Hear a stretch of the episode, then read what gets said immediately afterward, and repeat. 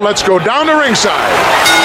The following podcast is scheduled for one episode and is our vantage point, the Retro Wrestling Podcast. Outside, we couldn't see it from our vantage point.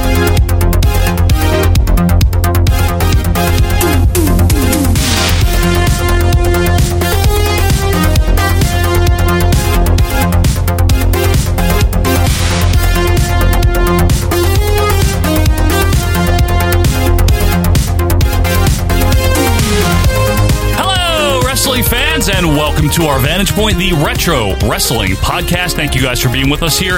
It is episode number 155 here on Monday, November the 25th, 2019. We are counting down towards Thanksgiving, and we're going to be stuffing you with some retro wrestling content this week.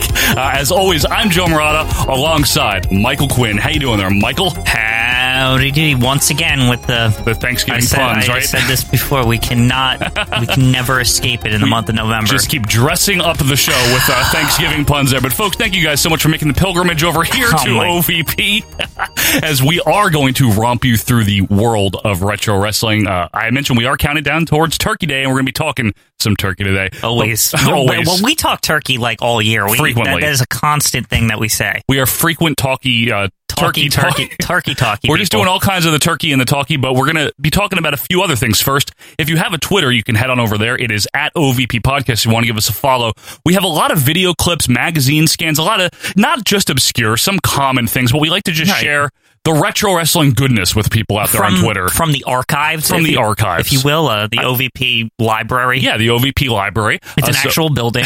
Um, you can maybe go visit it in 30 years. Yeah. Like just how WF, you know, they're still building the Hall of Fame. Their Hall of Fame, right? Yeah. Yeah, so you could do that. But uh, for now, it's on Twitter at OVP Podcast. Give us a follow there. You can also email us if you want to at OVP Podcast at gmail.com. That is OVP Podcast at gmail.com. But the best place if you want to actually talk to us, like have conversations and post topics and maybe have a little friendly debate, is over on our Facebook group, Quinn. Yeah, that's right. Facebook.com slash uh, building library place. Yes, right. That's The the, full whole, U- the whole word there. Full URL. Over there, uh, you can obviously check out books because Yeah. it's a library. Dewey Um, Decimal. Dewey Decimal Systems, that Yep. kind of thing. Dewey but defeats also, Truman. you can yeah, that you can look that paper up actually if you want. That we keep it. I mean, it's it's relevant to wrestling. I'm sure Gorgeous George was involved somehow or something. But anyway, over there you can go talk about wrestling. You Yes. can talk about Abe Lincoln. Yeah, can he talk was a about wrestler. Ric Flair cave paintings, um, all the old stuff. Um, if you want to talk about new stuff like flying cars and Marty McFly, you can Right. do that too. And Tab. Yeah, tab, of course. But to get there, you have to use a search bar, which is also kind of more of a futuristic thing. True. So it's a it's a technology where you can type something in. So Right. you type in our vantage point dash retro wrestling podcast, Bing Bang Boobs, Tubes, Gore, Kablooey, and you're in. The That's it. operators are always standing by. Don't we have new operators now, like Joe Merkel? Yeah, or Joe something? Merkel, Yeah. our newest mod. We got Richard Land is also a mod over there. And Quinn and myself, we are not like these absentee people. We're there. Right. We're on this group with you guys. And why would you want to join? Well, here's why you might want to join. If you like talking about retro wrestling, whether you've been a fan for a really long time, maybe you've only recently become a wrestling fan, whether you like the WWF only, whether you like not the WWF and like Southern wrestling, that's fine too. What we try to encourage and promote is friendly discourse, friendly conversation. Doesn't mean everyone has to like the same thing. It means we like each other and we don't tear each other down for our wrestling opinions. All opinions Yeah. are allowed here. That's right. So join the group. It's on Facebook, like Quinn said, uh, Building Library, you know, that whole thing. It's, it's a real place. It's a real place. It's under construction. I think they've only laid down like one brick.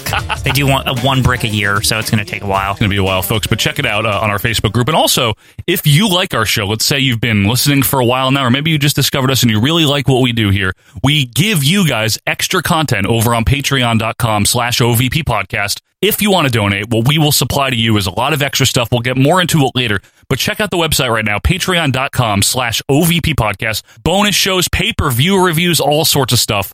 More info to follow. But Quinn, this week here, we're closing out November and we're midway through the season. Mm-hmm. And our newest opening segment for the season has been something that I've quite enjoyed, actually, I have two. where we have gone through some of the uh, the mid card wrestlers, right? Not the top. No, these guys are firmly in the middle. Firmly in the Not- middle? Not the bottom. Maybe they had a pass through the main event once or twice. It's fine. Possibly. Sometimes you get a title shot. Right. Uh, last week we talked about Jacques Rougeau. Yeah, Jockus. yeah, we talked about Jacques. so confusing. We've talked- Still confusing to me. the wild man Mark Marin. You know, we've talked Mm-hmm. Yeah, about him. Marin, yeah. Mark Marin. Sorry, we'll, we'll I'll talk normally. We've talked about uh, Chico Santana. what we've been doing though is a salute to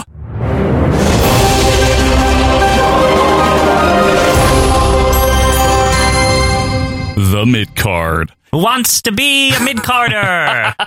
And this week, Quinn, this pick was sent in by two people, Chris Brosda and How the Hell Mick Price here. yeah, they actually like wrote into the show, Yes, which they is did. very rare And in you- our mailbox, Yeah, and obviously, you- the physical mailbox. And you may do that as well if you want to. Uh, but this week, Quinn, we are talking about Arn Anderson, Iron Anderson. Iron as Anderson. Dusty Rhodes says. uh, famous podcaster Arn Anderson. yeah, he- oh, that's all he did, really. He didn't, I don't know why we're even talking about him as mid Carter. Uh, so Arn Anderson is a great pick. I'm happy. Uh, thank you, Chris, and thank you, Mick, for picking him because Arn Anderson is someone that I definitely like. I didn't appreciate him nearly as much as I do now because when I got into wrestling and when you did too in 94, 95, he was on the downturn of his career at the young age of like 37. Yeah, he was like 37, but he looked like he was 48. Yes. And he looked like a guy that just wore members only jackets Right. and, and big Coke bottle glasses. Right. And I'm like, who is this? Right. What? Like, and his chest is all hairy. It's very like, hairy man. Yeah. Hirsute, if you will. But going back, you know, and being able to really appreciate him uh, as a member of the Horsemen, as a member of the Brainbusters, as a good singles wrestler, TV champion, there's a lot of good about Arn Anderson. I just want to briefly recap his career, Quinn, and then we'll talk about what was good about him and maybe why he never made it to the tippy top Okay. of, you know, like a megastar would. But he began wrestling. He's, again, he was born in 1958, so he just turned like 61. Yeah. But he looked, like you said, he looked 48 his whole Wow, career. he's like my parents' age. Yeah, They- right, yeah. right. And he began wrestling in 82. You would think it's earlier, but Yeah, 1982. that's pretty late. you would think Yeah. he was just around in the 70s, right? Yeah, that I think that's the misconception about Iron Anderson in general, and I and I will just continue to say Iron Anderson because Dusty, Dusty. Rhodes did that to me. Iron Anderson. Yeah. but anyway, um, I think the misconception is that he had some big long career because he looked old. Yeah. Like I'm not joking. Like when I was a kid, I was like, man, this guy must have wrestled in like the 60s or something. Like, And no, he really only had like a 12 ish Fif- year, 13, 15 years, yeah. whatever year career. Yeah. So his early career, he was still uh, under his real name. From Rome, Georgia, Marty Lundy. And then by 1984, he floated around some of the NWA territories. But in 84, he came to Crockett. And Ole Anderson was like, hey, you kind of look like me, you asshole. So they teamed up as the Minnesota Wrecking Crew. Um, Arn Anderson now. That's not his real name, like we said. He replaced the previous Anderson, Gene Anderson. What a weird name, by the way, to choose for someone Arn. because it's like hard to pronounce. Like it's like honestly, like I, I keep joking, but like when Dusty said that, I didn't really think anything of it. of Iron. Yeah, I was just like Iron Anderson. Iron like, Anderson. like he's like strong. Right. Iron Anderson. Like you know what I mean? Yeah, I understand.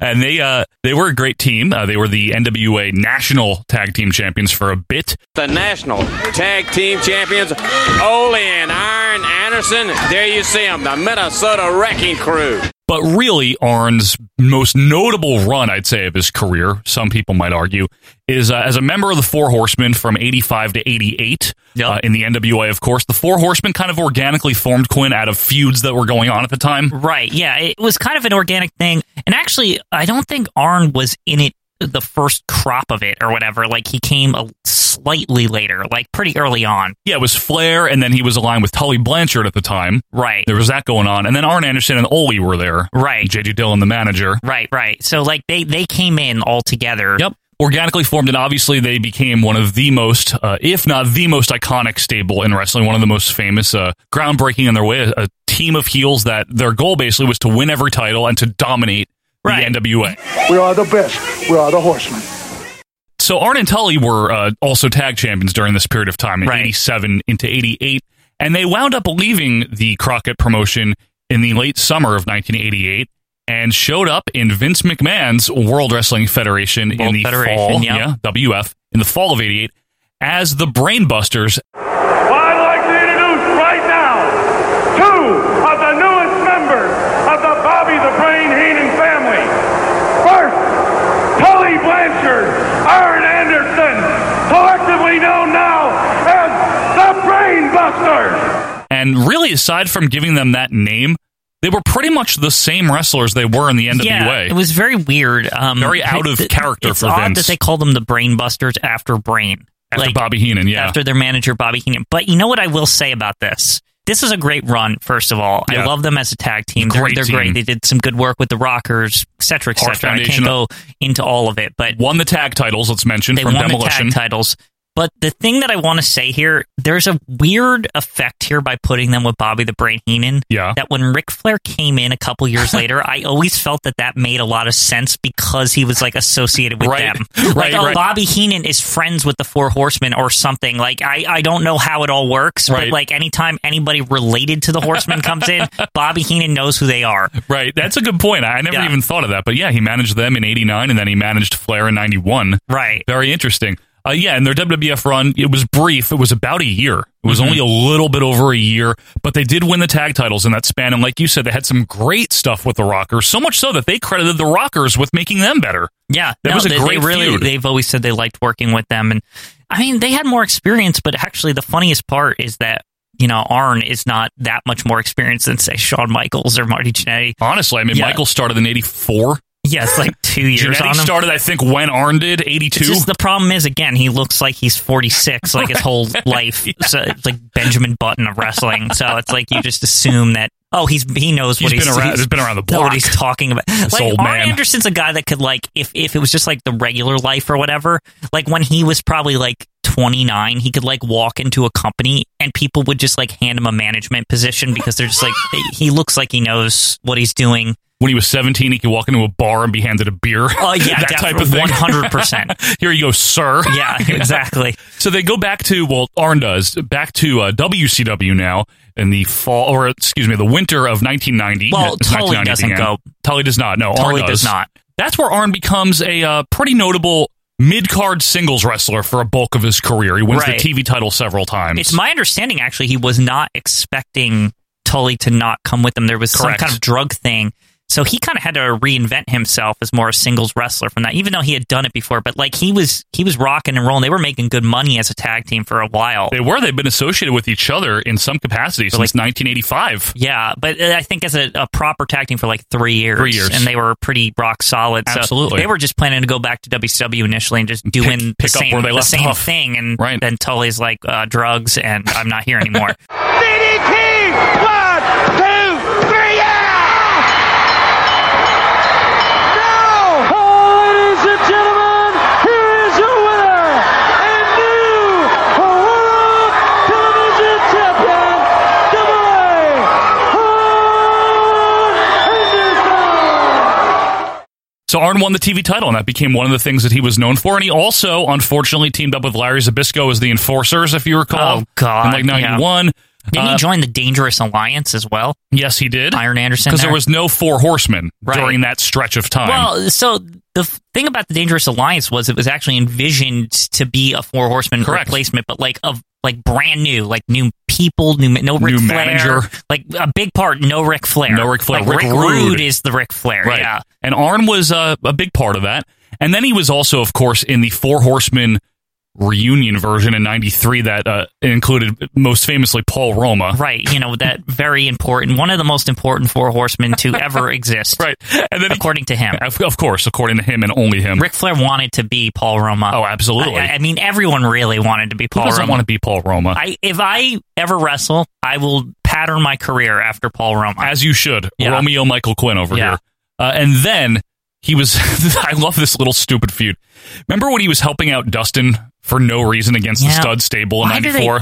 why does he always trust him? Like, and Dustin's like, "Oh, you're you're my friend, right, Arn?" And Arn's So like, dumb. Mm-hmm. "Yeah, sure." Yeah. And then he turns on, and Arn was actually in the Stud Stable for a while, which Right. was very bizarre. That whole Stud Stable feud though is really good with Yeah. Dusty and Dustin when they I get like involved. It's really good. Uh, and then Arn is again the TV champion going into '95. He's a, a member of the reformed Four Horsemen again, the one that includes Chris Voldemort. I, right in late now, I think 95, Iron 96. had lost the TV belt by the time this came Yes. together. 'cause wasn't that like late '95? That's what I remember. It was he had lost it to the Renegade, What I- unfortunately. Yeah, oh, right, right, right. That's how he yeah, lost and it. then after, sl- like, slightly, maybe a li- like two or three months after that, I just remember he was like, Four Horsemen are coming back Yep. together or whatever. We, me and Ric Flair were discussing like who we're gonna pick, and Right. like there there was this whole thing, and then they revealed it was like Voldemort and uh, Brian, Pillman. Yeah, right. Tony Schiavone for two years now. Everywhere I've gone, everybody's asked me the same thing. When are you going to put this back together? And I told them Be careful what you wish for. You just may get it. Arn kind of quietly faded away throughout the rest of 96 due to mounting injuries and formally retired in the ring in a speech in August of 97, offering Kurt Hennig his spot as like the, not that it's really anything, but his spot as, as, the new enforcer, enforcer. or something. Yeah, You know, um, he kind of was like, I feel like he was around anyway, even when they like existed and he was just not wrestling anymore. Like he would always come out in a jean jacket and like be like, "Bro, well, I've been so you better do whatever Ric Flair wants or something." Like you know what I mean? Like that Right. shit would go on all the time. Yeah, I know. Somebody's acting up in the floor. Iron Anderson comes. It's like, oh, remember when I used to do this? I I have jeans on I now. have jeans on. Yeah. acid wash kind Yeah. of. And then he would appear again famously in September of 98 to reform the Four Horsemen with like Dean Malenko and all that. Right, the, the, the potato chips get on out here, Ric Flair, this- whatever. This, famous clip here. What a goose! What a goose! I almost forgot the fourth horseman, Ric Flair! And then like nothing happened. Yeah, they, they just like got beat up by the NWO like two weeks later and just never did anything. Yeah, and that was it as far as an active wrestler. He would pop up and be- you know back and forth uh, in WCW still, and then we went to WWF for a little bit Mm-hmm. uh, on screen. I mean, remember like WrestleMania 18? He's like there when Flair fights the Underwear Taker and Yeah, all that. He's also famously there at the Ric Flair retirement thing, Of which I, course. is one of my favorite moments ever. But But that's Iron Anderson in a very small window. That's his career. Obviously, Right. there's a lot more nuance to it that we don't have time to get into. But let's talk about now Arn Anderson as a wrestler in the ring. Very good, solid, very fun to watch. great wrestler, Makes No- sense. Uh, Um, and he could be pretty funny on the mic too. I, Oh, I- I as a remember with the promo. hat or whatever. That was great. Brother, this is a rekindling of a dynasty. You understand what I'm saying? When I tell you an inchworm can pull a freight train, you hook it up.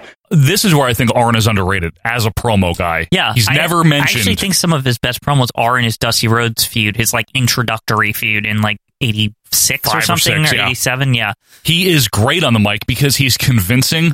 He's to the point. He's witty though. He's funny. Mm-hmm. There's like pithy humor in what he says, but he's convincing. It sounds like this is a guy that I take my wrestling seriously. Right. That's like kind of his character. I'm serious about this, and I'm going to win. And here's why I'm going to win. And here's why you're not going to win. The whole scheme of things, professional wrestling, any sport and event is based on one fact. It's called human error. If there wasn't human error, any sport and event would all we- be equal. If everybody was perfect, there would be no winners and no losers. But one brief little setback does not inflict on the Four Horsemen regime, if you understand what I'm saying. So this is the one thing I'm going to say about him, which uh, it might be controversial. Okay. Now, this is nothing against him. I really actually enjoy his work um, Me in too. general. Me too. Um, and maybe a lot of people like um, even his later work a lot as well. Personally, I feel like his window of being anything was 1986 and 1989. Like I feel like after Really? that he was just like lurking around. Okay, like well- it was like oh, just endless TV champion. You You're know not what I mean? fond of him as TV champion. He's one of the greater I, ones. I'm fond of it as like almost like a like it's like a blanket, right? It's like a security blanket. It's like oh well, like Iron Anderson, he should definitely be the TV champion. Right. But it was like if you look back at it, it's like well, it's kind of waiting for just somebody else to like pick up that mantle. All right. Like because you know he's he's great and all. But ultimately, he's a squash match on Saturday night, or like with a sweet some- ass spine buster, let's say, with right? A, with, with a nice little um, quick feud in the first one to three matches on a pay per view show.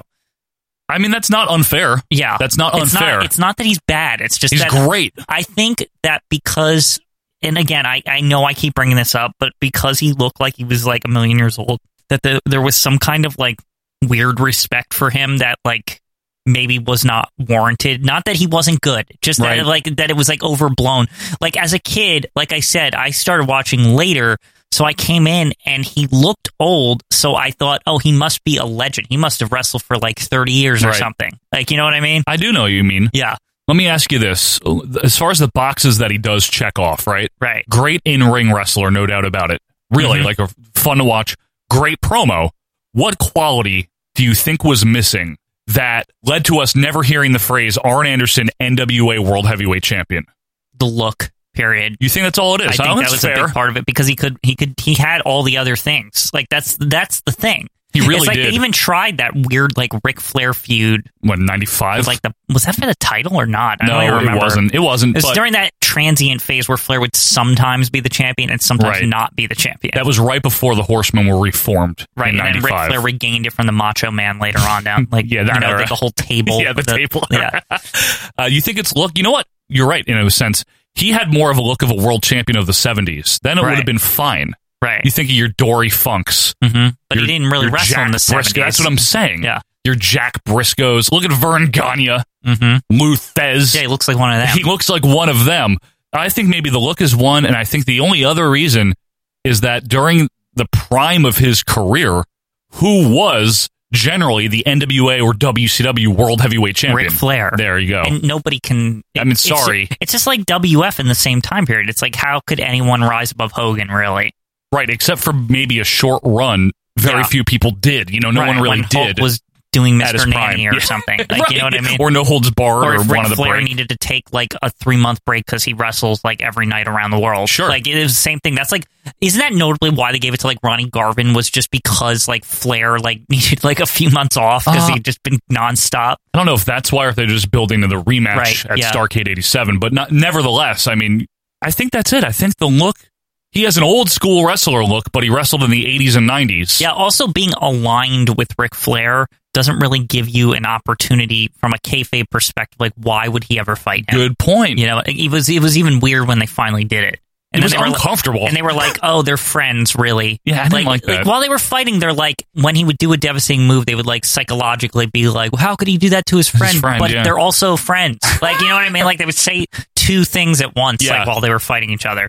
I, I'm trying to think if there's anything else. I think that's the, those are the reasons why. Yeah. The look, because he had the promo ability, he had the in ring ability. And the timing and, And the kayfabe timing. alignment of his character and that in ca- general. yeah, no, that's true though. Because Yeah. if you're going to be the second in command to Ric Flair, how are you going to rise above Ric Flair? Right, you're during never, that you're period never of time. going to. Right. And again, no one really should have. Flair was the man, quote unquote, to do that Yeah, job. it's that not he even did. like a joke. He really No, was. he like, really during, was. uh, during Arn Anderson's time. Flair was the man in Yeah. that territory. That said, though, I'm happy to salute Arn Anderson here in the mid card he was, because he was great at what awesome. he did. Yeah, And, and folks, if maybe if you're not familiar with him, you can check out pretty much anything from 85 to even honestly up to 95. That 10 year run, he's really good. I don't know much about his pre 85 well, work. like you said, he was kind of like a jobber wasn't much or of something, anything. Yeah, Uh, especially his horseman stuff, his stuff with Tully in both promotions, NWA and look up his WWF, stuff with Dusty. That His was feud the- with Dusty. His feud with Dusty's very good. and his, some of his TV title stuff in WCW in the early '90s is good too. So I'm happy to salute Arn Anderson, noted podcaster, and Yeah, a, uh, really big podcaster. and an all-time mid-carter, and I mean that in the best possible way. Uh, but Quinn, when we come back, we are speaking of all-time. We are nailing down the 10 all-time best entrance themes in wrestling, and we are pulling two more names out of the tank. We're going to see where they rank. That's right. The Royal Rankings is coming up right after this.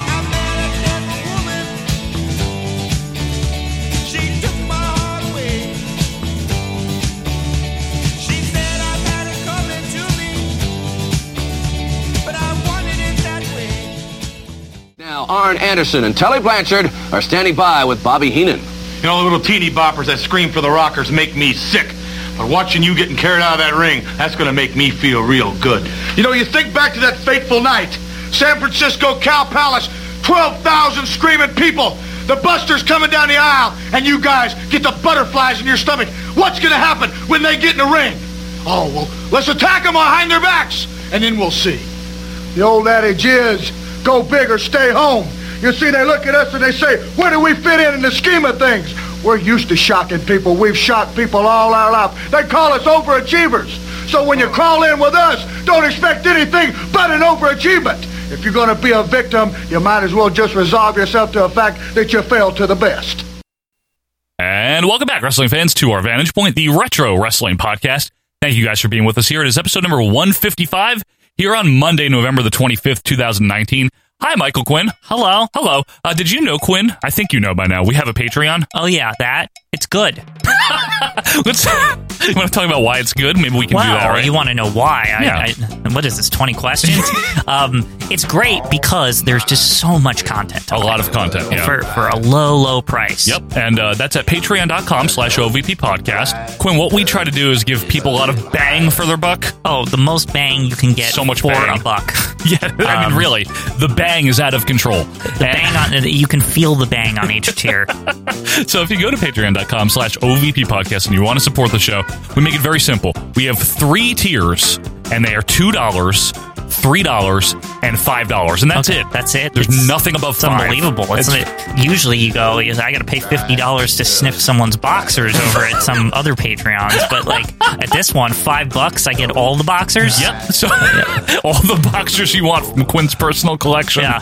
Uh, no, but for two dollars a month, what you get is the making of every single Monday episode. That's right. We record video of every single show, including the one you're listening to right now. And what you're going to see is behind the scenes footage before the show starts, in the breaks, anything that hits the cutting room floor. But not only that, you're going to get the back archives. Of not only the Mount Rushmore and Death Valley extras, which we did about a dozen or so of, That's a lot, It is. actually. Like for only two dollars. yeah. You're also going to get about a dozen or so of the OVP commentaries that we did on specific matches. Yeah. Plus, you get unlimited minutes on uh, raw footage. Yes, unlimited minutes. Yeah. and it's only two dollars a month. We're not not two dollars a day or anything like that, or a week, a month. Yeah, a whole month, A whole month. two bucks. So if you can afford it, that's a nice value tier. Now, if you want to add one more dollar to that for three dollars a month, you can get everything we just mentioned.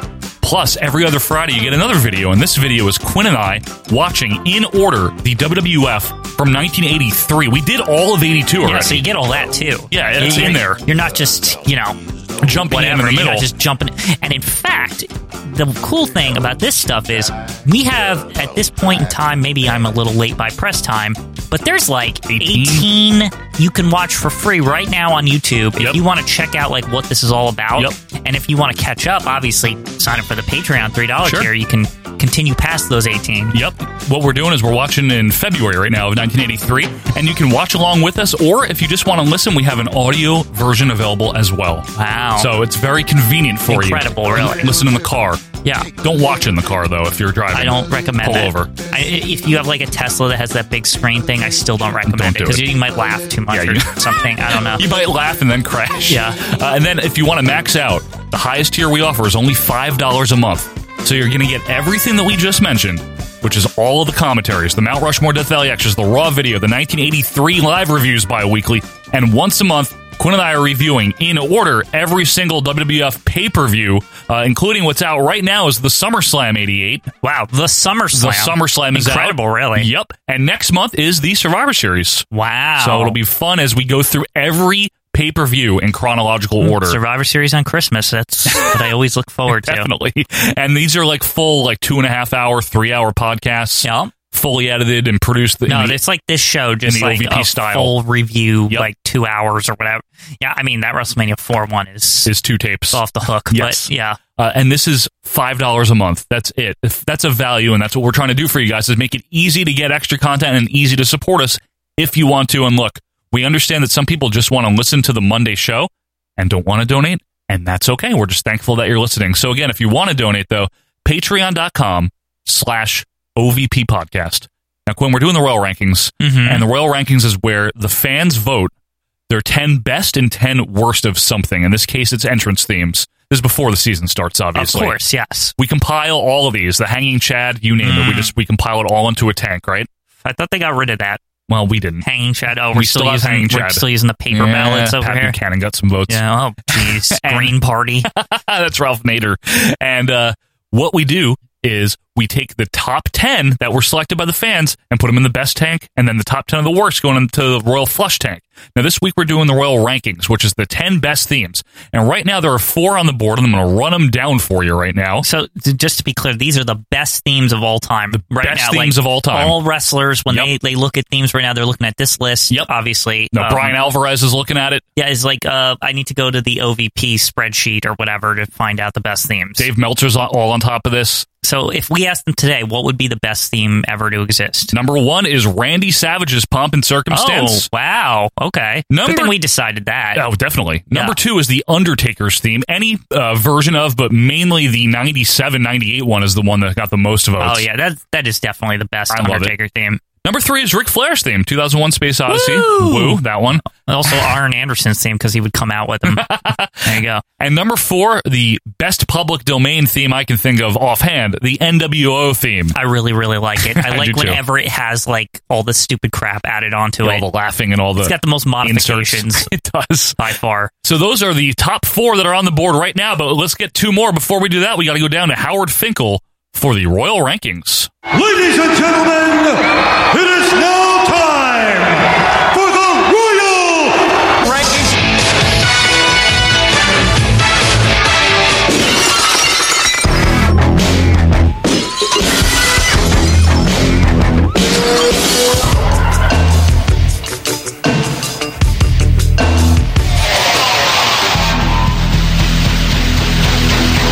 think I'm cute. I know I'm sexy. Just a honky tonk man. I'm just a honky tonk man. Pain and distraction is our middle name. If you smell what the rock is cooking.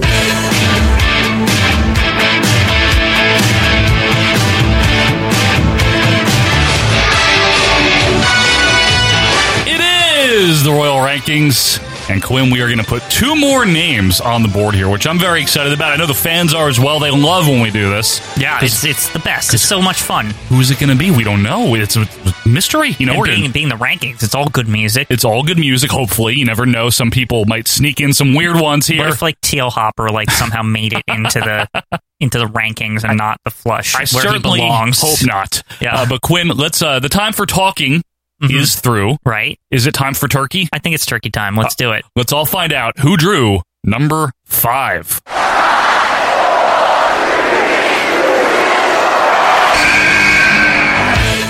Whoa, big one. That sounds like real American to me, Quinn. I mean, Hulk it- it's- Hogan. It's complete. You recognize this as soon as you hear it. This is wow. This is an iconic Yeah. theme. Whoa. Probably because probably because Hogan used it for so long. Oh yeah, and I mean he even used it when he came back to WF later. Yeah, after the hol- after the brief NWO portion, right? Yeah, yeah. I I'm gonna have to f- see how I feel about this team. I think I like it. Oh I my think god. I, I, like mean it. this is like for I will say this, this is one of those themes that for a lot of people yep. it could be like number one, like automatically. Probably. Like not even like you wouldn't even think about it, right? Well, I'll tell you what. It got a lot of votes. I'm not Mhm. going to say if it's number one voted in or out, but it got a lot of votes. Let me put it that Yeah. way. Now, Hulk Hogan, this was not, most people know this. This was not his first theme in the WWF. No, this is the U.S. Express's theme. Honestly, it's not Yes, even his. was. It was Real American, written by Rick Derringer, sung by Rick. I think Jimmy Hart might have had a hand in it, but sung by Rick Derringer as well. Uh, was yeah, written for the U.S. Express. Uh, Mike Rotondo and Danny Spivey. They no, like uh, came Barry out to Windham. it for like months. Yeah. like not even like it wasn't just like once or twice. No, it was they like used for it a a lot. long time. Hey, real asshole Ian, never mistake Danny Spivey for Barry Windham ever again. Oh, you didn't think I noticed?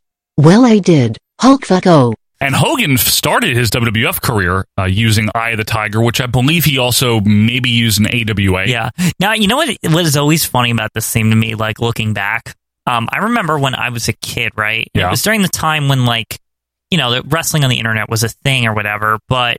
It was during a time where there was a lot of false information still. You know what I mean, right? Where Yeah. like, um, and I remember a lot of people saying that this was the first entrance theme or something like What? for years. That's so wrong. Like, yeah, no, Not it's even close absolutely to wrong. being But right. I think because people just assumed that like there wasn't wrestling before Hulk Hogan, that like of course, there wasn't. yeah, no, there was. What do you mean? But the way WWF did explain themselves a lot of times, they would act that way. So this was Oh, like yeah, I know. to a lot of fans that I knew, this was assumed, just assumed. It's like, oh, Hulk Hogan, he was the first person with entrance music. He's the first person to ever wrestle ever. First Um, person out body slam Andre the Giant, first obviously. champion, And defeat him. obviously. Yeah, Um, first fir- champion So ever. it was like first everything. So that that's actually like real, at least in my spheres. Like people, like I had older people tell me, like, yeah, Hulk Hogan's theme, first theme to ever exist. wow, that's Yeah. weird. I never knew that that people said that. Yeah. Uh, but Hogan didn't use it. He he came back to the WWF in uh, January of '84. He didn't use this theme until the fall of '85, I believe it was. Right. So it It's not even his first theme. No, he was Like, using Eye of the Tiger. Yeah.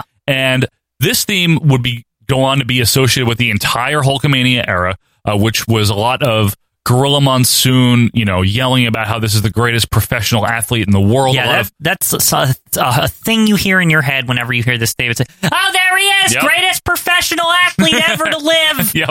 A lot of posing after matches and things like that. A lo- lot of closing out WrestleManias posing oh, to he's this. so strong. like you know, like while this is going on, uh, pan out shots Yep, of yep. the arena, Absolutely. Um, Jesse get- Ventura bitching about cheating or something. throwing shirts into the crowd, Yeah, like bloody flags, whatever. yeah. Uh, that is a lot of the Hulkamania era. Uh, you know, this song kind of resonates with people because of that. And as a theme, it's effective anyway because it's got that, "Dang," you know, because the full, Yeah. there is a full There's a lot version of of, the "Dang." song. Yeah. Now- there's a lot of that, but here's the actual, the real full intro of the song There's is a like lot of the this. "Durr." yeah. Here it And it's is. weird too, be- like futuristic or something. I don't like this. I think there's a reason they didn't use this Yeah. after a certain they portion. chopped it off very Yeah. quickly. Yeah, But as soon as it kicks in in the second here, it just turns into the beginning of the Yeah. song. there you go. There you have it, and then it's the same as we see clips of Ultimate Warrior in the, you know, blow yeah, on job his segment knees or whatever. position Yeah. there. This is a good song. I, th- Yeah. I like it a lot. I mean, there's no other. th- They used it to parody Hogan a few times. I know they used it uh, for the Stooges in 2000 Did they? because it was yeah The yeah this- Stooges. This Patterson and Briscoe used to come out oh, with this. I, I thought you meant the Three Stooges. I was like, when was, when was uh, Mo, Larry, and Curly involved in this? I would love to connect Mo Howard to Hulk Hogan somehow. Uh, It's probably possible. I bet you in the um, remember when they like remade the Stooges? Like, it- Oh, with Will Sasso. I, I would not. I never saw it, but I would. I it's would, not good. I didn't like I it. wouldn't think it's a stretch if like somehow Hulk Hogan guest starred in that movie, like because it just seems like something that like it's like you're not gonna get like I don't think he's. you're not in gonna get legit people to be in this. Like it. I don't think he's in it. On Monday night, they appeared on WWE Raw, where all three Stooges got in the wrestling ring. But things didn't go so well for Curly. He was dressed up as Hulk Hogan, complete with blonde wig and bandana. As a theme, it was used for Hogan from 85 to 93, and then when he came back, and will always be used for Hulk Hogan, plain Oh, and yeah. simple. However, WCW couldn't use it. so I think it's funny, too. Maybe we just mentioned briefly the WCW knockoff that some people I've read actually prefer this. no, I don't think I want to say this before you play it. On one hand, yes, it's bad comparatively to the normal Hulk Hogan theme. On the other hand, it doesn't. It's not it doesn't bad. fail so hard that it's like, oh, Hulk Hogan. Like when it comes out, Right. it's like you feel like okay, you get the feel of Hulk Hogan, right? Yeah. yeah. It's just the singing is the weird part to me. But it's the same general Like, like feeling. Just yeah, like guitars. You know what I mean? Like yeah. I could Mm. literally see Hulk Hogan playing the guitar next to the the Mount Rushmore or whatever. like while this is, you know how it was in the regular Yeah. Hulk Hogan video. It sounds a little more modern here, a little more 90s. Yeah. Got the red one move running through his veins. The lyrics are like slightly different. He was born and raised in the U.S. of A. Like me. Uh, Stop it. I mean, like a lot of people. Oh, you hurt my friends, then you hurt my pride. I gotta be a man. I can't let it slide. I'm American man. like, yeah, you could just like It's the same that's not thing. even the lyrics. Like, No. but it, it's. I was like okay with this. Like It's when- fine. a lot of people, this was like heresy when it came out. They were like, they, "How could they do this?" Like, Bastards. Yeah, like But it's okay. It- what were they supposed to do in all honesty? They couldn't use Real They had American. to like just write something similar enough Very that you similar. can like tell it's Hulk Hogan, Yup. but like different enough that they won't get sued. and that's what they did, and nicely done on. Good on them, I would say. yeah, it's it's the du- to me it's the usual WCW like public domain version of what Hulk Hogan Yeah. would be. the Jimmy Hart rewrite. You know, it's Yeah. a specialty of theirs. Yeah. Let me ask you a question though. When you hear Hulk Hogan's theme, what does it do for you? Do you like it? Do you not oh, like it? gets me so pumped up. To be Does, honest, okay. with you. I I always it never fails for me. Like like I you know I want to get up off my couch and do the thing. like it like it really does like a, an effective job of making you want to like. Man, Hulk Hogan's the fucking best. Like even like even if you spend the whole show, it's like oh Hulk Hogan, and then like that fucking music hits, and you're just like, well fuck yeah, like okay, like you go get him Hulk. and you're not a Hulkamaniac necessarily. Right, I'm not a Neither of big- us really are. Outside of experiencing Hulk Hogan matches, yeah. like out like once the match is over i'm like well he's overrated or whatever but like when it's happening he always like has a way of just getting me Like you know yeah, what I mean? know. I've seen that with you. Yeah. And I will say this about his theme: it works great at the end of a match, which was Oh, something yeah. we brought up in the last Right. ranking. I was gonna I was gonna say the same thing actually, that like I think that this should go in its favor is that this is a coming out and going away theme. It works Absolutely. both ways, just like the macho man in that sense. Absolutely.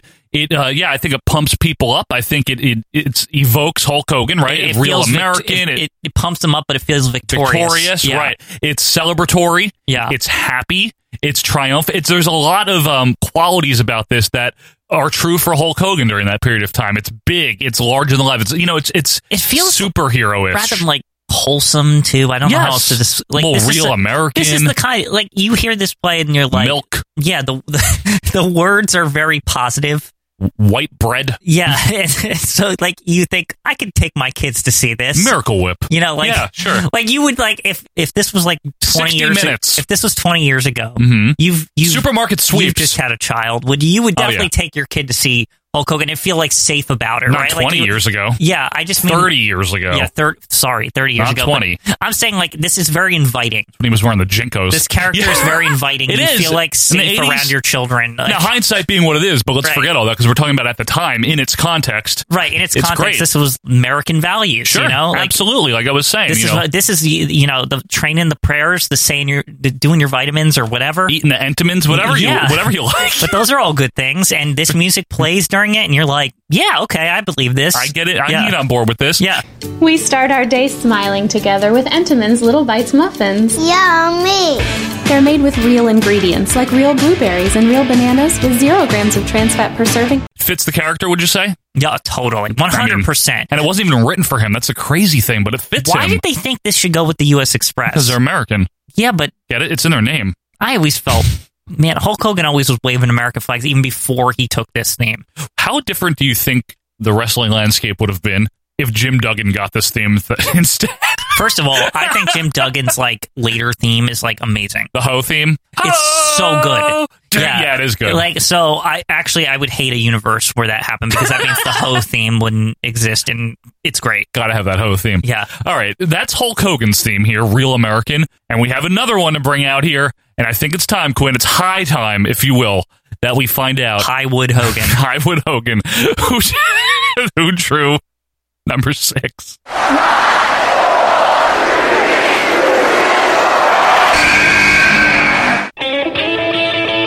Oh, there he is, your Ooh. favorite wrestler, Joe. Right? This is Cool Cocky Bad, the uh, the primarily known theme song of the Honky Tonk Now, Man. I was surprised this made it because a lot of people, I mean, as much as people like him as the Intercontinental Champion, people find him so fucking annoying. I Like, think it's because he's just so good at what he does, Yeah. and I finally have come to terms with that. yeah, that he's like one of the best heels to ever exist. Uh, and in that time frame, in that company, anyway, He's everything you don't want to see. Like, just a sloppy, even his theme. pudgy wrestler with Yeah. just junky, rubbery offense and just Pants. sneaky your pants, jumpsuit, Jimmy Hart yapping around. Yeah. I look like little Lulu and all that. the Lulu thing is still my favorite. Don't shit. ever let him see it, Jimmy. don't don't let him say it, Jimmy. Like all concerned. One thing I really like about this song as we listen to it, right? It's pretty awesome at this point, and it, I always like kind of get into it. Like this, Yeah. Honky-tonk man. It's very, very happy. Yeah. What I like about it is it's the first one out of all of the themes, uh, flush or rankings that we've done this season, where the wrestler himself Oh, really? Oh, sings it. Yeah. Well, what about the NWO? No, that doesn't count, Quinn. actually sings the song. And you know what? He can't play guitar, but he does a decent job singing, actually. Now- I'm going to I'm gonna give a little, uh, I little got- honky there credit. I gotta say this th- this theme is so arrogant. It, it Oh, is- yeah, but it's great. and it and it rubs you in all the wrong places because you know what? On top of it, it does the clever thing of sounding positive, even though it's a heel, which is like that's always the big like. It's almost like the that it's like that reverse heeldom, like how the Rougeos are chanting Yeah, yeah. USA and stuff. USA. It's Yeah. like if you're not in the know that this guy's an asshole. You go It sounds in, happy. and then you look like the asshole when you're Right. cheering him, and all the other fans are like, What's what wrong a with this fucking guy? idiot? Yeah. Like, you know what I mean? Like, Well- it's got that effect where it like it'll make you feel stupid if you get into it, which Kind of is like, all American boys. right, yeah, And one of those. Well, it's because it's so happy, and all the s- lyrics are describing how how he's good. right, Like, I yeah. got long sideburns, my hair slicked back, coming to your town. pink Cadillac, all that. It's just it's just also, saying who's who he rocking is. a pink Cadillac in 1987 or something? Like, you know what I- Yeah, it like, is it's all asshole, like it's all like why is he from the past? Right. Like, and you're confused. Like, there's so many confusing things about the honky tonk man character. Why does he think that people like him when he's getting like booed out of the building? Why does he have Peggy Sue, even though that's a Buddy Holly song and he's supposed to be an Elvis impersonator? It Why Still why- grinds my gears. Why do his girlfriends dress like the 50s? Yeah, why are they what- like what- soda jerk girlfriends? Why do they? What do they do when they leave the building? Like, do they still like? I these are things that I wondered as a kid. Like, well, they get some hunka hunka honky love. Yeah, it was like, did, does he go in public dressed like this? Like, he better, or like, does Mm. he just wear '80s clothes and Peggy Sue wears '80s clothes, and then you can't like they, they Imagine- just fade into the crowd? Like, Man, can you imagine how upsetting it would be if you're like in the middle of Honky's IC title run and you see him at like Burger King and like Denny's or something with, with like Peggy Sue, and they're just dressed in '80s clothes. Let me get that Grand Slam breakfast here. and he doesn't even have the accent; it's all fake. How do you think Honky Tonk Man eats his eggs? I'd say sunny side up. Really not scrambled, huh? No, no. What I- about I- Jimmy Hart? Jimmy Hart. He doesn't eat eggs. Yeah, Egg whites. Egg whites. Got to stay thin, right? baby, baby, baby, baby, baby. So the Honky Tonk Man's theme, this replaced his first WWF theme. Now I, I we've, hate, we I have a hate long, this. We have a long sordid history with this. feud with this song. Yeah, so this song was actually his when he debuted in '86 as a face with suspenders before the before vote he of like, conf- before he asked if they liked him or not, Yeah. basically. Before, as you put it once, am I a heel or am I a face? Basically, yeah, this is like exactly what happened. He's like, so I think we should ask you if I should be heel or fa-" like what? Like what? That's not how this works. what is it now? It's almost like people would vote heel just because they were like, what a fucking asshole just for asking us. asking the what are they AEW asking the fans what they want? The hell do they Exactly. think It was, this is? it was very weird, I- but it was also designed to make you hate him. Yeah, more. he was supposed to be a heel. That was Yeah. just a ploy. Here is his first theme, which he carried over in I hate through, it. through most of I hate '87. it so much. It is, it's uh, scary. Ugh. It's so low quality. Listen to the singing. What- Listen to this. It's it's crush. It's crap. Crush. Hmm. It just feels so cheap. Um, and on top of it, so the reason why me and Joe always hate this. Yes, is WrestleMania three. So at WrestleMania three, right? Mm. Ugh. Honky comes out to this theme, right? And he's like, it's just he's just on the crux of like switching the theme too, which is really funny Yeah. that it even made it into WrestleMania three. It did. So he comes out to face Nightmare Music and, and Jake the Snake or whatever.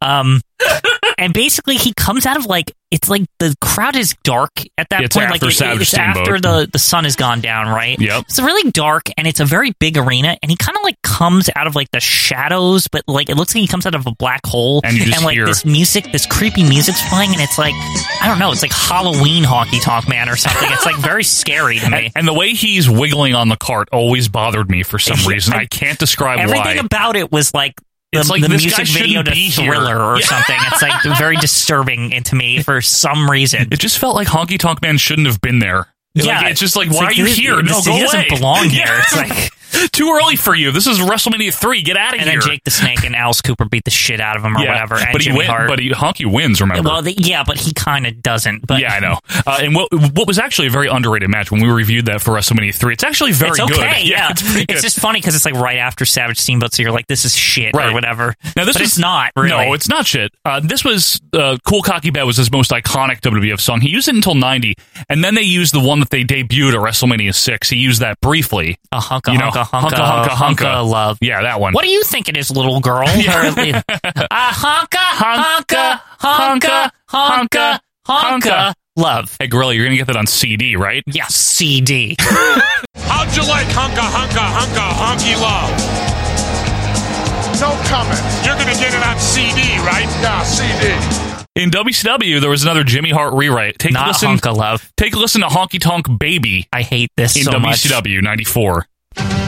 So it starts like his second one, but then the lyrics are like "Cool So- Cocky Bad." This is so yeah. It's I don't understand. They like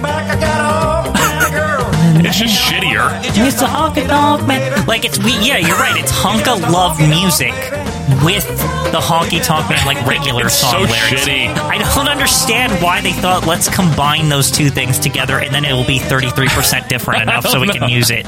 I think Jimmy Hart wrote both of them too. Yeah. is the weird part. Well, but- Jimmy Hart always had such an association with the honky tonk man. That was a great, great pairing, honestly. Yeah. When music aside, you know, I that always was a got the great impression pairing. they were like legitimate friends. oh, they probably were. Yeah, I would like- think to work together that long. Now this Wayne Ferris fella, like I know we talk a lot of shit about him, but honestly, he seems like, a regular man. I yeah, I've heard some shoots with him, So and have I. I've honestly like I almost like felt bad for him, like how like they just kind of stopped what they were doing with him, and it just de pushed him like massively. Everyone's run has to come to an end, though. I mean, Yeah, I he just wasn't thought he going was- to be a world champion. I guess we're watching now again all these pay per views, and he was just like such a hot heel when they just was. abruptly stopped him. So it was Everyone's just run weird. to an yeah. end, you know what I mean? And you just can't go forever. Right, yeah. That's the only thing. But yeah, I thought he was great. I thought uh, his theme music, Cool Cocky Bad, is really good. Let's talk about that. So we've got a character, like you said, Quinn, that acts like the fans like him, even though they don't. Yep. He was the Intercontinental Champion for far too long, right? In the Oh, fans' I mean, eyes. that- again, that- again, that was just to piss everyone off. Oh, and do you think this song was like kind of the icing on the cake of that whole ensemble? 100%. Again, the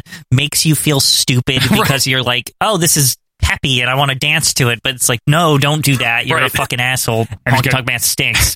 And he's got sometimes Peggy Sue with him. Sometimes. Why yeah. is she from the 50s? Why is he Elvis? But, but he's not. But he doesn't says, sound he like says Elvis. He, he wrote all Elvis's songs or something. I, that I don't Elvis know. ripped him off, but how would be he be old enough for that? Because so None of it makes sense. I, I do have a loose like time travel theory with Honky Tonk Man that possibly he like he, Let's hear it. Ju- just that like he's like a fish out of water, right? It's like it's reverse Marty McFly. Like, you know how Marty McFly went back to the fifties? Yes. This is like if Honky was in the fifties and like by accident he got in the trunk of the DeLorean. Oh, the trunk. Okay. And like, and he was Right. like, "Where am I?" And he was like with Peggy Sue, like Oh, both Peggy of them. Sue, baby, come on now. It's like, let's get in the trunk here. And So they get in the trunk, right? And Marty's like, I can go back whenever I want to stop that gun thing. But like right when he stopped it, like honky tonk and Peggy Sue, they like slipped away like in their fifties clothes. Oh, like, okay. like- and they just like went behind that like that weird like photo booth thing like, in in the mall, Uh-huh, and they sure. like hid. That's So- what happened. right? And then they, they they just escaped into arenas around the country. So, like 1959, Honky Tonk Man is still mad at Elvis Yeah, for I- ripping him off. And I'm assuming Honky was like shopping for clothes or whatever. And like he was like, all these clothes are so weird. But he saw like a thrift shop in Hill Valley and he was like, oh, I recognize, like, oh, this is like, why would anyone dress differently? Okay. You know, like that's all basically. And then he just met Vince McMahon or something. like, this is my girlfriend, Peggy Sue. And like they just went on to, you know, be the Intercontinental Champion and everything. I think that's exactly what happened. That's probably the background story, Hmm. now right? that you mention it, Yeah. yeah. Uh, is it ranking time? Yeah, sure. Okay, so let's recap what we've got on the board here, folks. At the best, we have Randy Savage's Pomp and Circumstance at number one, The Undertaker's theme, on any version except Satan Taker. I don't like that one as much. At number two, three, Nick Flair. and, Nick. Yep. and four, the NWO theme. Hulk Hogan, Quinn. I mean, there's only four on the board. Are we going to just run it up from the bottom and see if it beats each one? Mm-hmm. So And I think it definitely beats the NWO theme as much as I love it so much. I don't disagree out of the box, but just give me one reason. I don't know. It's not as erratic and it's like very stable and iconic. It's more iconic than the NWO theme. Is like, kind of the bottom line, Agreed. and Uh, it's also good for winning and and uh, True. and coming out too. it's a happy song. Right. Uh, it had a very long run. NWO theme again. It's another one of those like better for an entrance. Like when they win, it's kind of like eh, whatever. Yeah, I think the NWO song, well, as a theme, is really good, really Oh, yeah. effective. No, well, the thing is, it captures the character, but I think all of these flush one, not flush ones, these ranking ones, Yep. they always fit the character. There's not like So the, far, the- so the- good. The whole point, the, it's like kind of why they're here. You know what I mean? Absolutely. So far, so good. Is it better? I'll, I'll agree with you that it's better than the NWO theme. It's certainly more popular, probably, even though the NWO is very popular and very, very recognizable in a narrower window than the Hulkamania era. You know, Mm-hmm. Right, that's definitely. that's the grounds, if nothing else. Now, Ric Flair theme. This is actually like I think it's first challenge because I agree. you know Ric Flair. This theme is just iconic, yeah. and in in a weird way, it lasted longer than than the Hulk Hogan theme. In fact, this was Ric Flair's like from you know the early Sometime in the 80s. seventies, even maybe. in the I 70s, don't remember. po- possibly, yeah. Well, wh- I don't know though. Flair. See, here's the thing: they both fit the character, and the characters are both so different. Whereas Flair's is this grandeur, right? This Right. elegance, this pomp, not pomp but and and that's, that's the circumstance. but character. that's what I'm whereas saying. with Hu- with the Hulkster, yeah. he's like I'm a cool Venice Beach biker man or whatever he is. Like you know, Well, he like, hangs I, and bangs. I hang on the beach and work out. he at my- bangs on the beach too. I Remember the think. workout beach? Remember when they established that in that episode of Baywatch? Baywatch, yeah, with Brutus Beefcake or I mean, whoever this, it was. this is this is Randy. the life Hulk Hogan lives. It's guitars and um, uh, motorcycles. And he was in uh, a bunch of bands, right? Wasn't he in Right. Metallica or something like yeah, that? actually, I always wondered as a kid because they showed the in the video like him playing the guitar and the like actual background of being a musician. Right. I was like, does he like play this? Like he doesn't sing it, but he's like, does he play the instruments? I in don't the think he background? plays Like- on it. No, Like, did he that's play- funny did though. he play his own theme? I don't think he plays on it, but he can. He's a bass player. Yeah. Uh, pff. so it both befits the characters. Yeah. The characters are widely different. Which one's better at the end of a match? Definitely Hulk Hogan. It's got that right. Like I, I wouldn't say that Ric Flair's isn't pretty celebratory because like when he wins a world title after a hard fought match, Ric Especially Flair's as a theme- face. Yeah, Ric Flair's theme like seems like this is the most you've just witnessed the most glorious victory to ever happen. Especially beating like Vader in '93 or beating Harley races. Does he Right. have the theme there? I can't remember. It's Starcade '83. I think he does, he but I don't does, know. right? I don't know if that was like before the time when they would play it after he won. I feel Right. like he won. He came out to it because it was like that big long entrance Yep. with the light show and everything. Right, yeah, the But like laser after show. it's over, they're just like, oh, Ricky Steamboat's celebrating with him, and like, Right, and that was like Angelo Mosca and shit. Yes, and Pro Wrestling Illustrated shirts all over the place. Don't call them. You know Yeah. what? What if all those shirts just said after mag because they all like ran to the ring to celebrate Ric Flair and they're fucking Adidas? You know what I mean? Wait a minute. Did I just hear you say something, Quinn? How many times do I have to tell you? Don't call them the aftermags. I was just I was making a joke this time. Don't say Sorry, that. Bill. Jeez. All right. So Flair's theme is very celebratory as well, but I think not as much as Hogan's. I though. think Hogan. Oh, this Hogan, is gonna you want to party with him afterwards. Do you? Like, yes. I don't. You're just like, man, good victory, Hulk. Let's go get a drink or something. But there's a cutoff where it's like, all right, enough of this already, right? I mean, no, not for me. Even in the '90s, I love how it like fades off. It's like- Oh, '93 Hogan with the nine- money, Okay, yeah, yeah, that's that's a little different. or but when he beats Yokozuna in I'm just- '93. I'm thinking of like 1987. Hulk Oh, hell Hogan yeah. Or some- whatever. I- Hell yeah. I want to go out and have a beer with this guy. Have a after he steroid with this slam- guy. Yeah, have a steroid with him after he slammed the giant. Like it's like fuck yeah. remember that? Remember that promo that like I said like it like almost made me cry. Like where he was just like he was just talking about you know like everyone brother doesn't think I can win, but Yeah. I believe in myself. And I Right. went up to a mountain to like you know meditate on this shit or whatever. It's WrestleMania three, right? Yeah. yeah. Ugh.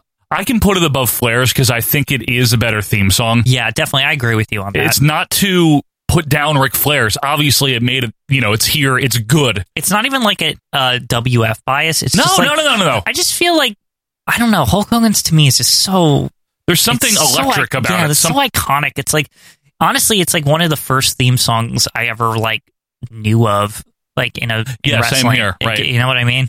Ah, I could yeah. sing all the words, Right, like, right. You know, all that. Okay, let's put it above Flair's, but now it's got to go up uh, up against the Underwear Taker's theme. Which the, again, I've talked about how the fanatical under underpants taker people they Oh, the, the, the ones that think he's the best wrestler ever, there's no winning this argument, right, right? I especially the '98 theme because fuck, like mean, the, and the first one too, like Yeah. we mentioned that the, I've the heard some original people, one. Yeah, I've heard some people after our episode say, uh, "No, I really like the first I do Undertaker too. theme better." I like it too. but I, I personally would say the '98 is the best. That's my favorite.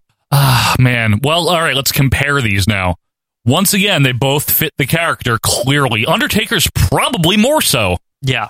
honestly. And Undertaker's theme evolved over time. That's true. Does that mean that it's better though? Hulk's evolved over time. No, not come in a, on. not in a good way, but Not a real American didn't though. Yeah. Real American specifically made the list here, not like any Hulk Hogan thing. Yeah. like American Made didn't make the WCW list. isn't No, no, gonna, no. uh, help him No, here. no, no, no. Can't. It's different Yeah. song technically. But I would say this: Hulk Hogan coming out to Real American Mhm. in '86 versus coming out to it in 1993 versus coming out to it in 2002. I would say this about five. The later Hulk Hogan coming out Yeah. to it, I think actually his song, believe it or not, was a good crutch when he wasn't as good anymore. Because I mean, people would get like as much as they were like tired of Hogan. No, I never saw people not standing up and like freaking the fuck out when like Real American played. Now we're talking, of course, pre some bad things that happened with him. You know, Yeah. we're talking up to that point. I'm saying we're even- talking in hindsight. I'm saying in '93, even Sure. when, even at his worst, when Don't he's bring just him. so no, why do you have to annoying. bring it up? I just mean to say that when that theme plays, Yeah. you still see the excitement in the crowd. Yeah, you do. Yeah.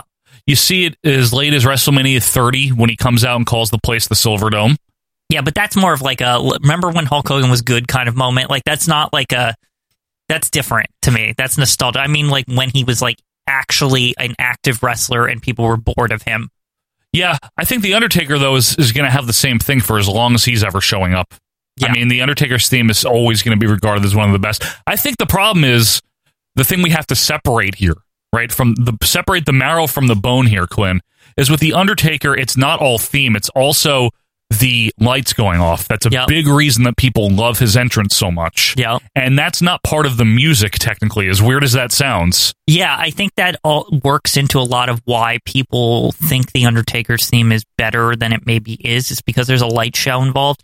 That's not Or a to lack- say or a dark that, show, if you you know, will. some of these other people like Ric Flair, Randy Savage, um, that their entrances don't have a bit of um, you know, pizzazz to them. yeah, but not like the Undertaker's. That's the only one where the actual lights make make a difference. Right. I just mean to say is that, for example, with Hulk Hogan, right? Right. There's some like signature as far as like the home viewing experience with Hulk Hogan. Um, there's some signature things they like to do with Hogan's like entrance. Like for example, I've noticed when he comes out a lot, they'll do like a, a tracking shot like up to him or something. Yes. Like and, like he'll be like looking into the crowd. That's being, like- WrestleMania 8 specifically. they do a great job with that there. Right, and th- they used to do that for a while after Uh-huh. that. Like, it could- I always thought that that to me is Hulk Hogan's signature. Like the what would you call It's, that? a The zoom, co- it's like a zoom in. It's like a wi- it's a wide shot. cinematography Yeah, to the, the, Hulk Ho- cinematography. to- to Hulk Hogan's entrance. I always like notice little touches like that. Sure. Or the like the other thing that Hogan does, for example, usually he'll come out in kind of a huff and like point,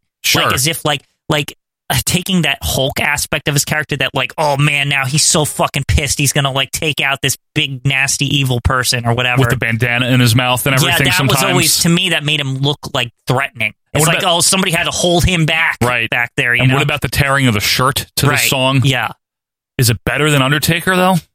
I think so personally, but I think it's more relatable than a zombie man. That it's like it's like I can believe a big uh, like a guy that you know when you piss him off, like his muscles get bigger and he comes out like or something. So okay. Well, that said though, Quinn. That said, what do you think of um the theme itself? I think it's way better the, than the Undertaker. actual theme. Yeah. Okay, post match definitely Hogan. Definitely, All one right. hundred percent Hogan. I lo- like I said, I like the Undertaker a lot. I know you as do. as far as his theme and shit, but Okay, then that's what we're going to do, Quinn. We're going to put Hulk Hogan above The Undertaker. That leaves, very fittingly, the Mega Powers now Because have of to duke cour- it of out. course it does. Savage Now, has a number one spot. the one thing about Hulk's is that it's custom for him versus the Macho Man. That's the first thing that stands out to me. Macho Man is just the graduation song.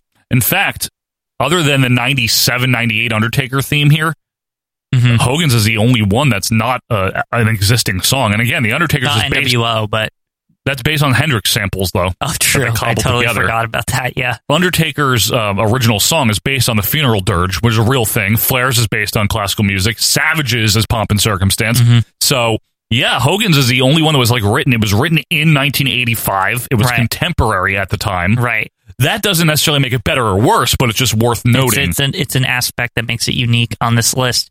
Um, but it wasn't his song originally too, which is very funny. I oddly find Randy Savage's theme more triumphant. I Um, do too. No, I, I agree with you. Yeah.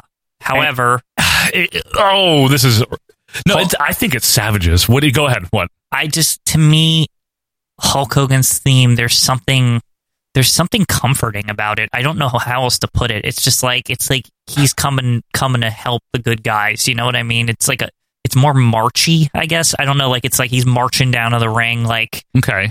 there's something about it. Like it's just more facey even. it's more facey, but here's the great thing: is, is Savage's theme works either way because That's you can true. you can interpret it arrogantly when he's a heel, and you can interpret it very triumphantly when he's a face. I think Savage stays at number one. I'm going to tell you I, why. I, I think that's a definite possibility. I just the entry. The, I don't really have a good argument to you. That's to, what I'm saying. To say it isn't, but I also don't have a good argument to say that Randy Savage is better than Hulk but Hogan he's the either. incumbent. Yeah, There's no reason to put Hogan above him, right? Because if they're both great, they're like neck and neck. But the thing with Savage is it just there's a quality to watching him enter the ring or after a match to that music and just the way he moves to that song. Hogan does it too. Hogan's is very triumphant as well. But there's something about Randy Savage's song. I cannot put my finger on some je ne sais quoi. I, well, but it's I- great. Here, here's a situation where I think in both cases that the wrestlers actually the way they came out added to the actual theme itself, which is weird for music. It's like that, like the visual can they can work. embellish the, the music itself, right? Yes, and the the stuff with Liz and Savage with the theme specifically, there's like just an association with like love and like and friendship and you know like that Yeah. this guy's helping this girl and this girl's helping this guy and you know they're gonna get together and you know they're gonna make some magic. The, and I don't even mean that in a weird way. I just mean that Oh, Yeah. like that it's like you kn- you know this guy's David Copperfield. yeah this guy's a great wrestler. Um, you know, Lady in Liberty disappear. Well- what a man! What a woman! Maybe Like, the shoes are too tight. I yeah, don't know. You know, like it's just I don't. There again, yeah, that's the whole thing. The rain hat song. The rain It's hat. the song. rain hat The rain song. hat version of it. Yeah. Yes. but also at WrestleMania 4, also when he's like all nice to Liz at the main event in Right. February of 88, but even when he was a heel, his WrestleMania 3 entrance, 6 with Sherry. Yeah. So the other thing I was just going to say is the sinister thing again. The funny, I I always thought that this theme also worked a lot when you see, especially when it was the full blown Savage and Sherry on that like chair The thing sedan. on the sedan, and Sherry is like far too proud of him, and it's like She's a witch, maybe. yeah, she might be like enchanting him or something. I'm not sure. They they there's a there, remember there was like a cauldron. There might have no, been there was. spells. There Like, was. I'm, I'm not positive about the spells. And Oh, it wasn't but even Halloween. It's weird that Randy Savage has like Undertaker elements worked into his character. Like He is a little bizarre. Yeah, you're right about why that. didn't they have Sherry man as the Undertaker? That like just transfer the powers over or whatever. Stop it. She could have gone Undertaker. I'd be like, like she's like, fuck you, Paul Bear. oh no! And like he like it's like throws Sherry just like kicks him in the balls or whatever. Ball bearer. Yeah. Uh, Uh, you know. are we putting Savage above Hogan? Yeah, let's for do it. Uh, Good. About once for fucking once in his life. Yeah, seriously. God, I, I just think I, maybe if you caught us on a different day, folks, the I argument know, Oh, might I- be different. I- this is that's the weird part about this is I really think Hulk Hogan like it could maybe be better. have Been, I think even if Hulk Hogan drew his number before Randy Savage, he might have just stayed Hey. at number one. That's why it's the luck of the draw here. I mean, it's just like the Yeah, Royal luck Rumble. of the Irish. Luck- okay. Hogan, Yeah, he's hold Irish. on. Yeah. Not lucky this time. Nope, not as lucky this time. And folks, you can let us know what you think. Obviously, who should be number one? But Quinn, we have also got the hunky dunky man now. Oh man, I almost forgot. Um, seriously. Well, that's So hunky and dunky. Um, so Is it ugh, even better than the NWO I- theme? it might not. it's like, good. It, I don't even know if it's better than that though. yeah, right? In all seriousness. Uh-huh. Wow, I, I thought it would be more of a climb, but well, I mean, I knew it would never beat Ric Flair, so it's really just between NWO and Hunky. Yeah, I and don't- I have to say this is like just as far as like memorable is concerned, a lot more people give a shit about the NWO theme. Like, come on, I think so. I like think Hunky was kind of like as much as we appreciate his heeldom, it's Right. also like amongst most people, It's they're not an like, all-time If his theme. music played today, like, and he came out, it's like I'd here's get Honky annoyed. Tonk Man on Raw or whatever. that happened in the '90s, and I hated it. well, sometimes he still comes out to say hello. I always hate it. But my point is, is that people be like, who? Like, you know Well, what I maybe, mean? Maybe, yeah. Well, let me ask you this, okay? Out of because this would qualify in my mind as one of the comedy heel themes, of which there are several. There's this one. Mm-hmm. There's All American Boys. There's I'm the Mountie or We're Not the Mounties. There's Jive Soul Bro. Right, Yeah. all these songs You from consider Jive Soul Bro a comedy yeah. thing? Because listen to the lyrics about like a Well, woman that was yeah. seven feet tall and all that.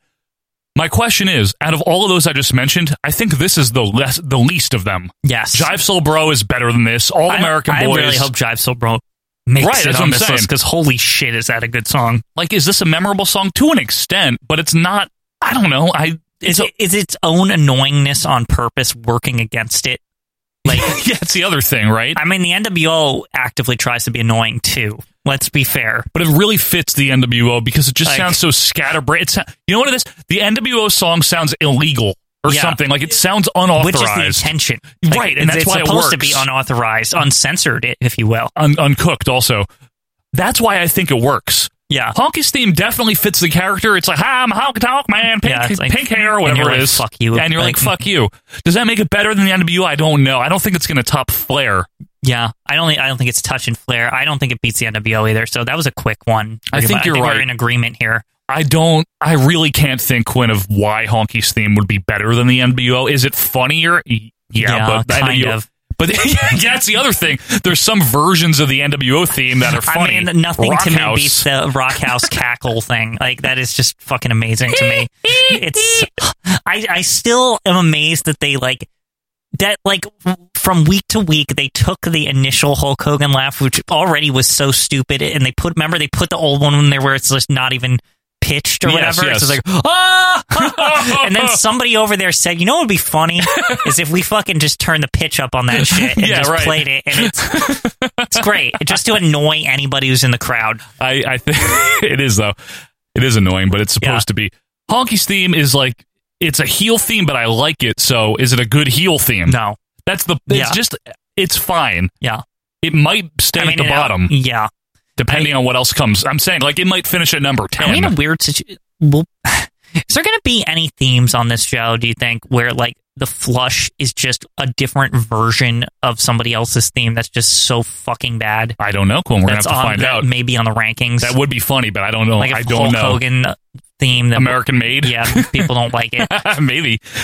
I think we're in agreement though. Number six, we'll keep it at the bottom is the Honky Tonk Man. Yeah. I like it. Don't get me wrong. I don't know if I'd vote it as one of my number ten. I would certainly, if I were doing a top ten, certainly Jive Soul Bro or All American Boys would be on here ahead of this in terms Yeah. of comedy heel genre. I think I like this list right now. I think it looks really good. Okay, so why don't we call it official? Call it for what For- it is for now, this week, For, obviously. yeah, obviously just for uh, for this week. As we run down, folks, the updated list of the best themes in wrestling, starting with number one, still Randy Savage's Pump and Circumstance. He held it. He held on to it. I'm very happy for him. Number two, The Real American by Hulk Hogan. Congratulations, yes, Hulk. he wrote the song. Yeah, he wrote it. Uh, number three, The Undertaker. number four, Ric Flair. Still a healthy spot there for him. Yeah, right. Dead in the middle there. Dead in the middle. Uh, number five, the NWO theme, and number six, cool, cocky, and pretty bad actually, because it's at the bottom here. So bad. So bad. Those are the best themes in wrestling right now. Let us know yours. Do that on Twitter at OVP Podcast. Email us or join the group. But Quinn, when we come back, it's time to uh, revisit Nawa. I What? Mm, think we're gonna have to figure out what this is all about. boy. We're reviewing something, and that's coming up right after this.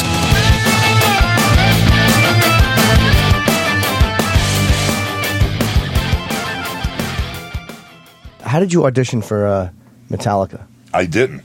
I uh, heard they needed a bass player, and I was coming off a roll from being hearing not, not hearing back from the Rolling Stones because I was I was on a, uh, uh celebrity like a charity. You know how they have the Grammys and all these stuff. They have something in England like, but it was a comedy show, and so I was presenting with Jerry Hall. I said, "Hey man, I heard your old man needs a bass player." You know? I played for ten years, and you know I was pretty good locally, you know, back in the day. And so I gave her my name and number, and she hit me up for merchandise. I said, "Oh, this I'm going to get a chance here." So I sent all the WWE merchandise to Jerry Hall and stuff. Never heard a word from him. and on that same note, Metallica needed a bass player, and I, oh my God, would I love to be in Metallica? So I put the word out everywhere. I wanted to get an audition to be in Metallica. Never heard from them either. From Harley Race to Hulk Hogan, Ric Flair to The Rock, Sting to Steve Austin, you're listening to our Vantage Point, the Retro Wrestling Podcast. And welcome back, wrestling fans, to our Vantage Point, the Retro Wrestling Podcast. It's episode number 155. And before we review something, Quinn, there's other podcasts that are out there. Oh, really? They talk about wrestling. Oh, they. W- wait, we're not the only ones. No. Oh, Arn wait. Anderson. and- Oh yeah, I heard something about WF. Yeah, there's doing, other- doing a podcast. Yeah, Corey Graves, uh, he Yeah. does one. But there, if you want to get outside of the big empires, right? The WWE podcast, Conrad's Empire, there the are Roman Empire, the Roman Empire. the Ottoman Empire. If you Yeah. want to escape those things, if you're tired of resting your feet on ottomans, uh, the we- British Empire. Yes. Yeah, no empires around here. the evil empire. Yeah. We have some friends of the show that are other independent podcasters that are scrapping along the indies like we are doing their thing, and we want to shout out a few of them for you. And we're going to start with the wrestling podcast about nothing. which is the wrestling podcast about wrestling, actually. Not about nothing. it's, it's about wrestling. And it's hosted by two guys that actually know what they're talking about because they have worked in the business. One of them is a former referee who is definitely retired. 100% retired. He will act That- like he's on in the hiatus. Allegedly. But don't he believe says it that. every time at Don't the believe beginning, it. and I'm not sure. No. I- at this point, I'm not sure I trust it. No. but you can trust that it'll be a quality show when you listen to it because it's hosted by Mean Mike Crockett. So mean, biggest so mean, daddy. Biggest daddy and the most retired referee. And he's joined each and every week, generally, by a guy that actually wrestles in the actual Ring of Honor. A big name in the game. A big guy, too. The brawler, Brian Malonis. Yeah, the Wine City Whaler, all the way from Wine City. all the way from Wine City. His partner, of course, in the Bouncers, the Beer City Bruiser. But what these guys do, Crockett and Malonis, is they talk about wrestling through a fan's perspective, but with that inside twist because they've worked in the business. So you're going to get a little current, a little insight, a little analysis, a little retro. Good show. Check it out. It's the Wrestling Podcast About Nothing. Now, also, if you like your retro wrestling shows hosted by only one man, there is a guy. His name is Peter Winson, and he hosts this weird, quirky, fun show called Greetings from Allentown. GF Allentown. Hosted live from Allentown, of course. Yeah, definitely from Allentown. It's certainly where he lives. Yeah. And what this show is is Petey Winston will take an episode of old wrestling. Let's say it's WWF 1987, right? Mm-hmm. And while he reviews that over the course of 90 minutes, maybe 115 minutes, if you will, he will mix in with the wrestling talk so many other things pertaining to pop culture or hockey or something like Or that. cats. Maybe cats. Maybe beer. I don't know. You will not even realize that you're listening to a wrestling podcast. It's amazing how this guy weaves in and out of it's wrestling really talk. good for playing loudly when like maybe your wife's around and she doesn't like wrestling and you're like oh i'm just listening to a show D- don't mind me and you have it like playing loud it, Yeah. it would probably take her at least 15 to 20 minutes to figure out that she's not listening to a wrestling show or that she is Right. Oh. Yeah. 15 to 20 minutes to get warmed up, much like Yeah. Greg Valentine. So It's the greg valentine of, of subject matter Petey Winston is. So check out Greetings from Allentown, GF Allentown. And also, if you like your retro wrestling slathered in that barbecue sauce, if you like that coleslaw, you like Coleslaw, the, you like yeah. the coleslaw. I Gwen. love coleslaw. Uh, check out Booking the Territory with Mike Mills. This is a show where they dive deep below that Mason and Dixon line. That's right. We're talking about the NWA. We're talking about the smokiest of the mountains.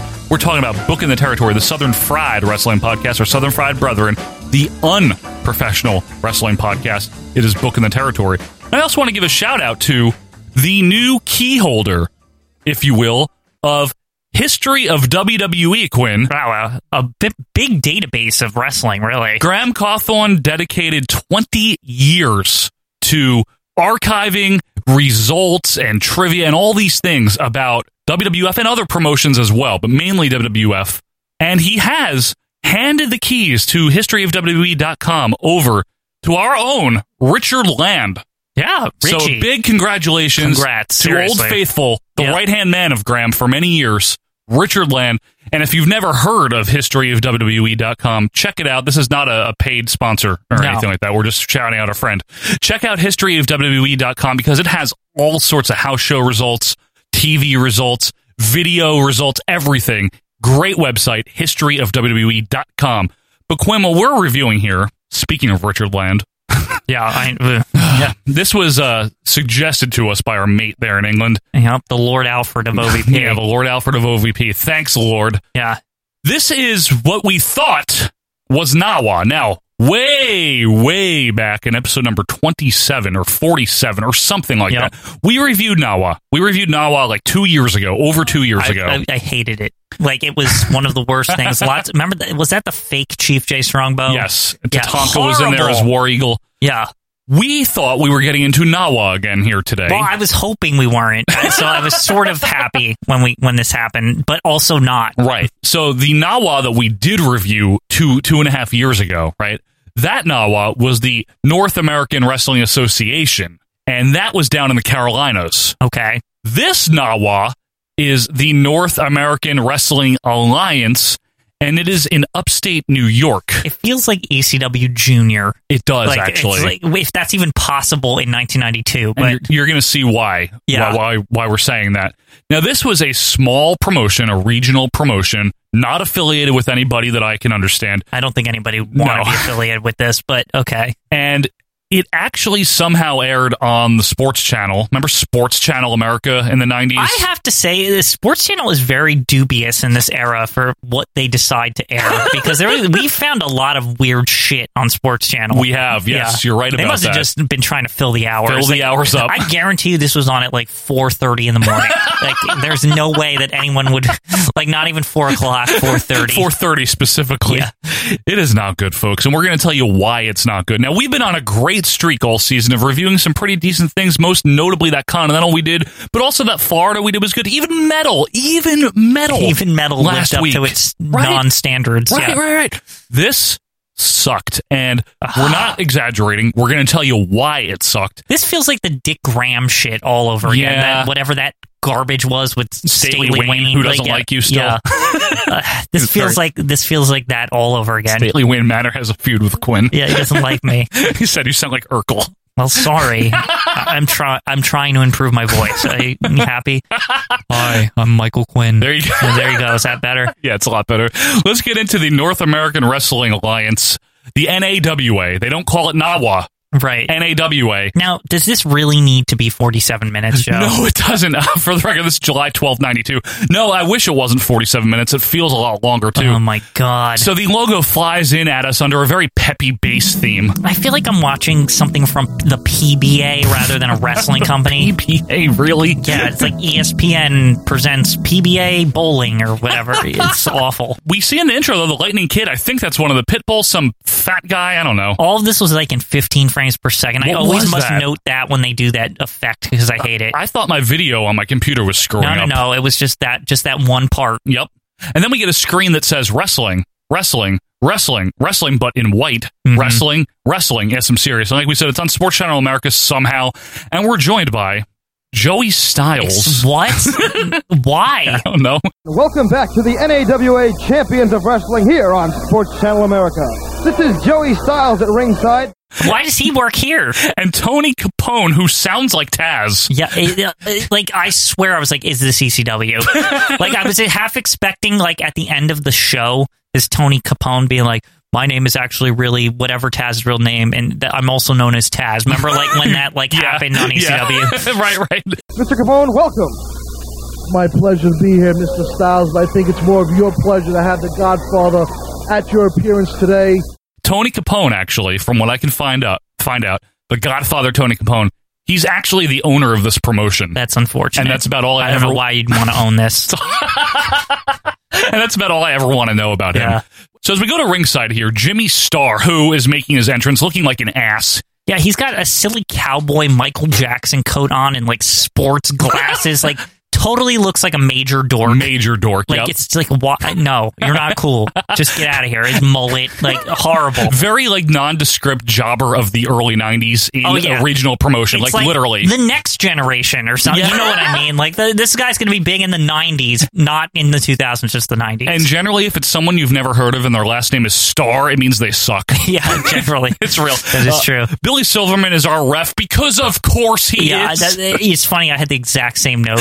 Like it's like anytime Billy Silverman shows up, it's like, well, I guess there wasn't any other refs. Like it's always him. Why is he's he like everywhere? every match too. I'm just going to say It's it right real. now, like every single match. Next up is the uh, Rochester Roadblock, who I'm pretty sure, Quinn, that is just the roadblock. Yeah, it is the guy from WCW. Yeah. I swear. Um, was that a tag team, or am I thinking of Men at Work or something? No, Roadblock was the big fat guy from WCW. but I'm saying was he He's in a not tag in team? Men at Work, no. Okay. Anyway, his music sounded like Jerry the King Lawler Yeah, but or it's something. not. Like I, I don't like. Why would you? It's like one of the worst music choices I've ever heard. Very for, like, regal. a big fat guy with a roadblock thing. yeah, like here's he's dressed like tugboat on the top and in like road pants, and he's got the road blocking barrier around his neck. He How looks you like just- an Couldn't idiot. they just pull something from the soundtrack of like Road Warriors, the movie, or something? Like I, I don't e-, Anything? All I'm saying is just not this. no, anything. something that vaguely has something to do with like born to be wild you know what i mean like it just something that vaguely has something to do with roads Hit the road, Jack. Yeah, like, like- anything. Man, you are, Mr. Capone. In any case, I think this should be a fine matchup between the young, agile Jimmy Starr and the huge 455 pound Rochester Roadblock. And I don't know where we are, but it looks like a high school gym. Legitimately, that's No, it is. It looks like my high school gym, which is also your high school gym. It Like, kind it of does- I was actually like wondering halfway through if it was our high school because Is it our looked principal there? way too much like it. It did. Uh, Tony Cabone calls out Ro- Rochester Roadblock. I guess he's also a wrestler. I don't know. Yeah, and he goes on and on about his family. Like, dude, nobody's watching this knows what the fucking family you're talking about is. Like, my family over here. I'm, Ta- I'm not Taz. most people watching this are high or like they can't fall asleep and they're like drinking warm milk and they're like, Ew. oh, WWF's on. Like, like that. Like seriously, like They're up with the shits. yeah, In the middle of it. they can't sleep. They're sick. Maybe they got a fever. Oh, the and they're like, WWF is oh, on." look, WF's on. Hulk Hogan is in that, right? When- I'll- I'll- if I just maybe I'll fall asleep. Maybe the Hulkster will be Yeah. out by that point. Like I'm serious. Like that's probably like the That's the average, target the, the audience. average viewer. People with a gastrointestinal problem. who think Hulk Hogan's coming. we have a proud cops for kids banner in the background. Uh, there's just I'm looking at this and I'm like, there's no way any of this is going to be good. Uh, Yeah. lock up, push off by roadblock, star with a drop kick to no effect, Irish whip by block and a clothesline, corner whip, avalanche by roadblock. Have I mentioned yet how much I hate the Godfather guy on Tony- commentary? oh, he's, he's so, so awful. annoying. And the fact that he isn't Taz, but he sounds like him is really bothering me. It's very bothersome. It sounds like Taz. I'm going to drop it in, folks. Yeah. The Godfather and the Godfather's family. Dapper Down and myself been trying to get the Rochester Roadblock to sign a match with us. He's been ducking us, but let me tell you something. But also, the audio on this was ass. I had to crank it my did speakers. stink. Terrible. It was bad. Beal tossed by Roadblock, some nice walking around clothesline. a front slam gets the win for Roadblock. At least that's how you do it with a squash. That was no wasted It time wasn't there. Good. I don't, Roadblock, need, I don't need to watch that for more than thirty seconds. Roadblock then puts the Roadblocker sign on top of Jimmy Star. Yeah, and again, it's- it makes no sense with this like King music playing. Like, why? Why is it? I- it's practically like "Da-na-na-na-na-na." you're like what? What is what does this have to do with the roadblock? And like as it's saying, like somebody says something to the effect of like I don't know what that roadblock thing is about, and I'm like I'm like I don't know what this music is about. yeah, really. Uh, Capone, for some reason, says he's going to kick Roadblock's ass, and then he says he's leaving, and then he throws to a commercial, and that commercial is for the NAWA Wrestling Hotline. That's right, it's 1 900 226 NAWA. Seriously? Who called I- that? what- I mean, that to me just what, what is it? Just a number so they can like grab pennies from people. Like Who the fuck is calling that? but I guarantee you, all it says is like the NWAA or whatever this is. It's coming to so and such and such. Whatever you know what I mean? Like it's just it's telling the dates. What if you call and just no one ever answered it Like to begin what? with? What news are you getting? Like Roadblock ate a sandwich last week. Like I don't like what the fuck can they tell you? There's nothing to say. Yeah. And if there isn't any news that anyone cares about with this. you can also write to them in Mount Vernon, New York, if you really have nothing to do. But like, what do you say? Like, hi, I like the wrestling. You Yeah, know, like, well, the amazing part was during that, like, where you can write to us. They're like, "Oh, you can give us suggestions or something to make this better." I'm like, "Why don't you just not air it?" Like, that's a suggestion for you. put something else on.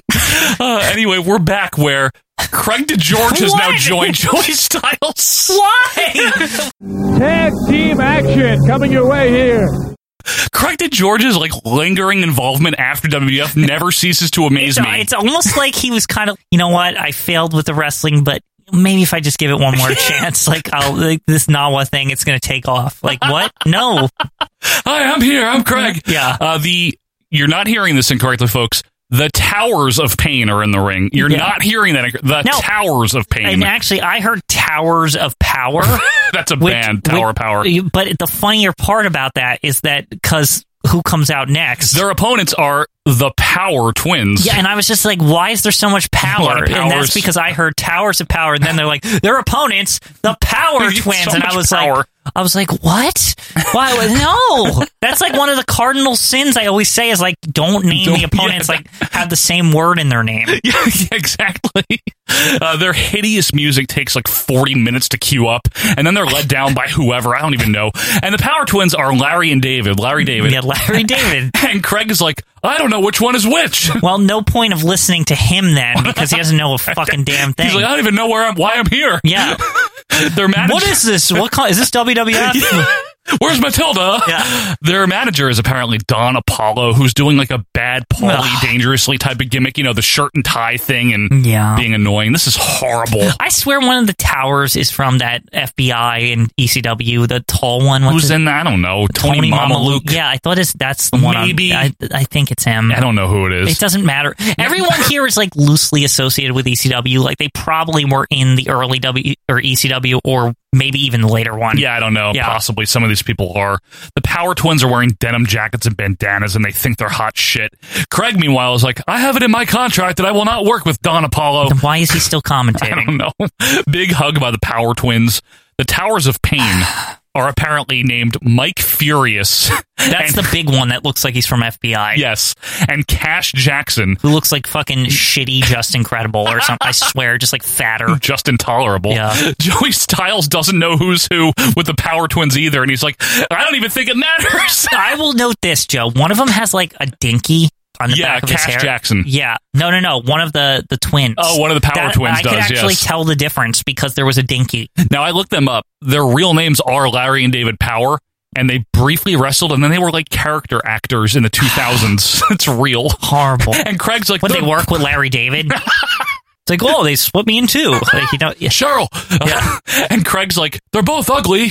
Uh, so anyway, Larry David starts uh, and stalls. Mike Furious then poses to a big pop. I hate this. Oh, and then Mike Furious is dressed like El Gigante, and that's not a compliment. Yeah, it's bad. He's just got like a white undershirt on And, like, with like shorts. sh- like athletic shorts. Yeah, basketball shorts. Posing by Larry David now. Mike Furious now poses again. It's like 30 minutes left in this show, Joe. I've been like counting the whole time. I, I, I like just this is going on. I don't want to watch it anymore. Like we haven't even made it through a match. Lockup goes nowhere, more locking up to nowhere. Don Apollo hops up on the apron to yell about whatever. Shoulder block by Larry David, no effect. Lots of nice uh, stalling here.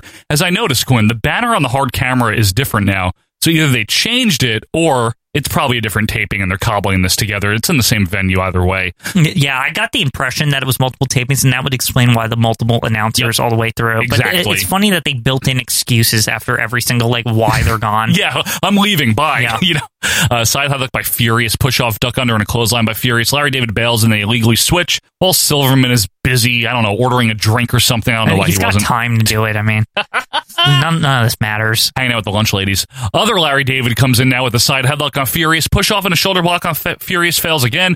Dumpy arm work by Furious. Cash Jackson comes in now to take over. Double elbow by the Power Twins. The Power Twins seriously suck ass. They're horrible. They are. They, these are guys, right? They were like, man, if we buy the same trunks, right, maybe we'll get hired by WF. Like that. That's like literally. I feel like was their theory. They have like 1989 Rick Steiner trunks on too. like they're, terrible. We look pretty athletic. Um, we're twins, so we got that going We for have us. power in our name. We can shave our head if, if that Yeah. makes it easier. Grow Whatever, you- whatever you mustaches. want, Vince McMahon, we'll do it. Like it's shills, denim jackets. Yeah. Craig with some really great analysis. They're twins and they're brothers too. Yep, that's their whole gimmick. Actually, that's the only analysis you could ever have for this. Seriously. They're twins and they're brothers too. And uh, just to annoy me, both guys, Joey and Craig, are doing play by play at various intervals for the record. And a lock. And push off. These two are going at it with all the... wants a timeout. Joey Styles calls Don Apollo a verbal diuretic. Larry David with a cane shot to Jackson, but he misses a charge. Other Larry David's in now, though, so Furious barges in two. Silverman sends him out, and the Power Twins with a junky double leg hurt thing. It was horrible. Lots of shots of the ceiling as Craig and Joey talk about the Power Twins being twins for like the 600th time. That's Like, all they have to say about It's it. like they're twins. Um, I don't know who's who. You know, they were born at the same time. They're brothers. Um, their their trunks match. They look the same. Uh, their hair is kind of the same, but not really. Which one's which? Yeah. And Joey's like, I don't know. no There's one knows. Nothing to say. This No. is so poor, This is Joe. horrible. Double clothesline, exciting front face lock by someone. Greg's like, is he going to gut wrench him? Yeah, that's what you do. That's what you do out of a front face lock as a gut wrench, idiot. We're still dicking around this whole time with Jackson waiting for the hot tag. what is with these northeastern indies and their like shitty long tag matches? Remember this shit on that like like I said the On the Staley ECW Wayne Manor yeah. like that was like the worst tag match I've ever seen. But this is like it's again with this. I'm like I swear, folks. Like if you're watching the raw footage, I'm like yawning like talking about this. It's so boring. It is, and this is how we felt watching it, folks. Yeah. We're just trying to represent what this Yeah. was like to watch. That- it's really this is boring. what this was like. It was like I wanted. I had just woken up and I wanted to go to sleep. I'm not kidding. Like I, I, you know, usually I get up in the morning to review these things. Right? Yes. I try to get up for like an hour before it kind of warm Yeah, up, get the juices get the flowing, juices right? flowing. But I was Sure. like ready to go right back to fucking sleep after watching. it. Like blame just did you. this tag match. Joey Styles channels Gorilla Monsoon now and says that he wants two refs in this tag match. Meanwhile, Furious finally gets in with uh, some clotheslines and a pair of back elbows. Absolutely terrible Lahamahi straw cradle, but Furious gets two. Double Naga knocker, and now Cash comes in with a headlock and a shove off. This sucks. It's like almost half the show. Please just end this shit. Like literally, we're like 20 minutes into a 47 minute thing. Yeah, we're skipping over all of the stalling and the walking around The and the stalling was, pauses. like, half the match. It's horrible, folks. Meanwhile, Furious is outside tinkering with one of the Larry Davids, and the camera misses Don Apollo tripping Jackson, so the other Larry David quickly gets the win. The camera work was awful during this sequence. By the way, they're like, "Oh, something going on. Oh, something's in." And they're like, it just you keep seeing it like flash, and like maybe you're seeing a pin, maybe you're seeing someone get punched. Horrible. And I didn't know. I don't even think we saw the actual last count. I don't of even the think three we count. saw anything on the finish. it was so weird. Complete horribleness this match, It's Quinn. like 20 minutes. Also, I swear th- they're going to break. Craig says N A W S. Like, not even the name of the Doesn't even company. care. Yeah. Someone, uh, some promo with someone telling us not to touch that dial. I don't know who that was. And then we're greeted by Tony Rumble, ugh, yelling, and he has the Taz Maniac with him. That's Taz, of course. All of this is terrible. Yeah, they say they're good or whatever. Like Yeah. the fucking imitation Johnny V over here. Also, Tony Rumble. He's like, yeah, we've been everywhere. Now we're here. That's not an achievement, guy. Uh, Taz has face paint like he's in Kiss. Tony Rumble ninety two looks like Tommy Dreamer now. I'm serious. And excuse my language, but gosh darn, this is an awful promo. He's still just like rambling on about like dark side of the mirror, keeper of your secrets. I don't even know what he's talking about. Thankfully, it all ends, and we're back to ringside. Where SD Jones is entering the All ring. fucking fat. SD Jones. Like, how is he relevant? Why? How is he Come fucking on. relevant at this point? Like 1992. Richard, where did you find this, This shit? is a piece Come of on, crap. man. We were happy. We were doing a good streak of reviews. Now we got to do this. And now we're definitely at another taping because the banner is back, but Joey Styles is with Don Apollo, the manager that we were just Why? dealing with. I don't Why? know. SD Jones is teaming with Mr. Haiti. Who's he? We saw him one time in like in 1982. We did? Yes, he was a jobber one time. I was. in, I in was. the like- 90, in I was 82. like. I have no idea who this is, and they were like acting like he was some Oh, legend. God, and, it's I, so and I funny. was just like, who? like who? I know SD Jones. I, I've never heard of this guy in my life. now their opponents are America's Most Wanted. Yeah, That's not what- the one, No, not no, the good one no. from like you know TNA, TNA. or whatever. Pain and Insane, and, and their manager is the obnoxious Hubie Marks. I think his Now, name was. I heard Judy Martin. I swear, and he looks like a bully at like Bayside High. Like, oh my god! like the whole was time, that I thought guy? his name was Judy Martin I'm fine with that because that's because that's what they kept saying. the actual Judy Martin would kick that guy's ass. Could you imagine if Judy Martin was a manager in Nawa? Like, and if she was good, yeah. I like her. If I was her, I'd have her wear the same exact getup as Bayside High, maybe a little bit more spandex because she's got that old lady on a stoop Oh, yeah. look to her, like in the '90s, but have like a cigarette. smoking a 120, Yeah, a Virginia exactly. Slim 120. Uh, America's Most Wanted looked like Hugh Morris and Jerry Sags, but in orange prison jumpsuits. It's basically nails the tag team. It's like if they split nails in half. And yeah, like, maybe made two good wrestlers, Yeah. but they didn't. Uh, what? Just what? Why? Can we just stop? Make it stop, Quinn. I need Like, it to go- I honestly. need- I, I forgot this match even happened. Now that we're like talking about it now, like now Don Apollo sounds too much like Joey Styles, so I don't even know or care who's talking at any given time. And Joey Styles does not know the difference between pain and insane, so he asks Apollo. And it was at this so point you really can't tell the difference. You can't. And it was at this point that my internet went down. Oh, in a, really? In a desperate attempt to get me to stop watching, but reluctantly I went. Huh. I reset the router. Uh, so SD and Payne are insane. Started as if it matters, and SD's like, "Who the fuck are you?" like Yeah. SD's looking at him like, "You stink." Lock up, headlock by SD, push off, flying shoulder block by SD does nothing. Headbutt by SD causes Payne some pain. Insane is in now with Mr. Haiti. Can I just say insane is the worst wrestling name I've ever heard? Like It is. Hi, I'm insane. Hi, That's I'm- my name. I'm an adjective. yeah. you know, like Yeah. literally. I mean, Terrible. pain I can see because like Max Payne or something like yeah, that. but even so, like the just pain and insane. Yeah, it's so dumb. This is clearly just something somebody thought in the locker room while they were like putting their trunks on. like you got to be something tonight. Somebody thought of in Foot Locker, maybe. Yeah. Tessa's strength, which uh, insane wins. Joey Styles extols the virtues, like you said, Quinn, of Mr. Haiti, but Don Apollo isn't amused. Well, Joey is trying to claim he's some legend or something, and and Don Apollo's like, who? No. Yeah, he's Even like- Don Apollo's like, who is this? like, what? Like, what's so good about him, Yeah. basically? There's literally nothing going on, Quinn. It's just like this slow, sloppy Yep. wrestling. Literally nothing happening. Horrible, crummy dropkick by Haiti. Insane Bales. SD's back in with pain. Styles and Apollo go back and forth, which is actually better than anything in the ring. It's literally, um, folks, seriously, and this is on YouTube for free. Yeah. It shouldn't you. This should be condemned. Don't worry, I don't think WF is trying to acquire this. Imagine if they got the whole Nawa, not even the other Nawa, this Yeah, Nawa this Nawa. instead. Oh, Like they're God. just like it's on the hidden gems Oh, now. All- God. every episode ever, there's like twelve It probably. should- it should stay hidden. It Yeah. was no. I think there's like six episodes Yeah, of of this. course there is. No, I'm even kidding.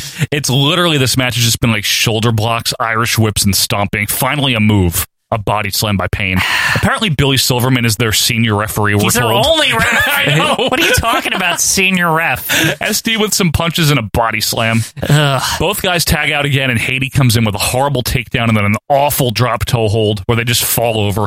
Side headlock by Insane. Haiti wiggles out with a hammerlock, and Joey Styles is like, That was a great scientific move. And Apollo's like, Scientific move, my foot. Uh, Payne and Insane double team while Hubie Booby or whatever the guy's ma- name is, whatever, whoever Judy Martin, whatever. Oh, Judy Martin. Yeah. He hops up on the apron. All four men are in. Haiti runs into Silverman by accident, so Silverman calls for the bell. Meanwhile, the faces double team Huey Lewis over here or whatever with a headbutt. Judy Martin. the heels leave all stupidly, and the official decision, as if anyone even cares, is a double DQ. What a waste of time. Horrible. Like I, what are they showcasing? I wasn't Like, even. what? Look, I swear, Joe, this is so boring. I literally wasn't even looking at my notes while you were talking about it. I You don't was just need like- to. I was like, when do I talk? Like, there's, n- there's nothing to say. It's horrible. What? Like, what's the point of it? Who's that? Like, why are they doing this? Does this advance anything in their like grand What? storyline? Why are people in the building watching this? Because it was three dollars. No, but like, why? what is it? I don't know. What is it? Circus is in town, Oh Joe. God! The ring announcer sounds like he's talking through a McDonald's drive-through. By the He way, really does. I need to. it's,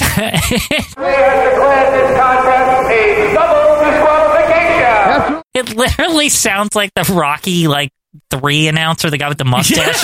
Yeah. Like I swear. I can't tell if he said double DQ or double Whopper. It was horrible. We're back now, where for some inexplicable reason, the Brooklyn Brawler is entering the Wait, ring. he's even allowed to wrestle outside WF. I thought he was like exclusive to them. what if? What, Did they oh, you probably want to do just- that, pal? I I don't care. Literally, probably Brooklyn Brawler didn't even ask. He was just like, I can get uh, like an extra fifty bucks this Maybe. weekend. like, you know what I mean? And Extra I, and bag I, of and I won't chips. lose for once, which will be a nice change. Yeah, really. This is what's weird. He's facing the Armenian intruder, who's Who? just some dork in a mask. I think I've seen him in ECW What? actually. Yeah. Oh my god. Lombardi with some punching and kicking to start a Beal toss. And yes, uh, the brawler is the star here, Quinn. It's a real feat when a jobber like the Brooklyn Brawler is the biggest star Yeah, in the I know, roster. It's right? incredible. Irish whip and a clothesline. Brawler dominating is making me like uncomfortable, Joe. like I, I don't understand. It's very weird to see him be like the pushed talent. You know Yeah. what I mean? And then he hits a Boston crab or a Brooklyn crab for the win. It's not wow. even worthy of calling it the Brooklyn. Let's just keep it at Boston Crab. I just gotta say though, Steve Lombardi Quinn just won a squash Yeah, match. how? I don't know. How was that booked? I don't know. People in the background are literally leaving. I'm not kidding. You Well, can see I don't them. blame them. You can see them leaving because, like you said, you know this has got to be shit when the Brooklyn Brawler is like literally the biggest star so It- far. It's total shit. Like you can't even consider this legitimate I on the know. Brooklyn because people know. The sad part is people know who the Brooklyn Brawler is Yes. more than any of these people. maybe SD. Yeah. and that's a maybe. Yeah, that's literally a SD maybe. Jones is also a jobber. Yes. Just so you know, Uh, Mr. Bill- Hades a legend though. Joe. Well, that's true. Good Yeah. point. I should note Billy Silverman was once again the referee. Uh, good Lord, Quinn. Now we have Tony Rumble Oh, again, Goodness, but he's with Tony Atlas. oh another two Tonys. Yeah, huh? two Tonys. This is not confusing at all. and he's like, I'm going to give someone a wrestling lesson. That's unfortunate. Atlas says he's been doing this for 18 years. 18 years, and he never got better. is What that the- is that even true? Didn't he like? Didn't they Yeah, act like it's like, probably. new to this ring? Tony the Atlas in '82. I swear. Yeah, but who knows where he was before that? Uh, he says pencil neck geeks for some reason, which is weird. This is actually the best promo I've ever seen Tony Atlas do. Yeah, why wasn't he always like this? This is like a good base level. Yeah, because he's heel, foundational level for Tony Atlas. This is how he should have been from day one. Yeah. We'll get more into that because we're going to see him wrestle now. Back to the ring where a jerk named Paul Perez is in the ring as Tony Atlas makes his entrance. Now he's the baggy pants edition. That's the only difference I would make. It's like if you look like this big ass dude, yeah. like you should show it off. You know what I mean? You want to see those legs, huh? Yeah, just you know, it make him look bigger. He See looks those like a, calves? he just looks like a small guy trying to puff himself up. See those thighs? Yeah, that's Mm, all I'm meaty saying. Thighs.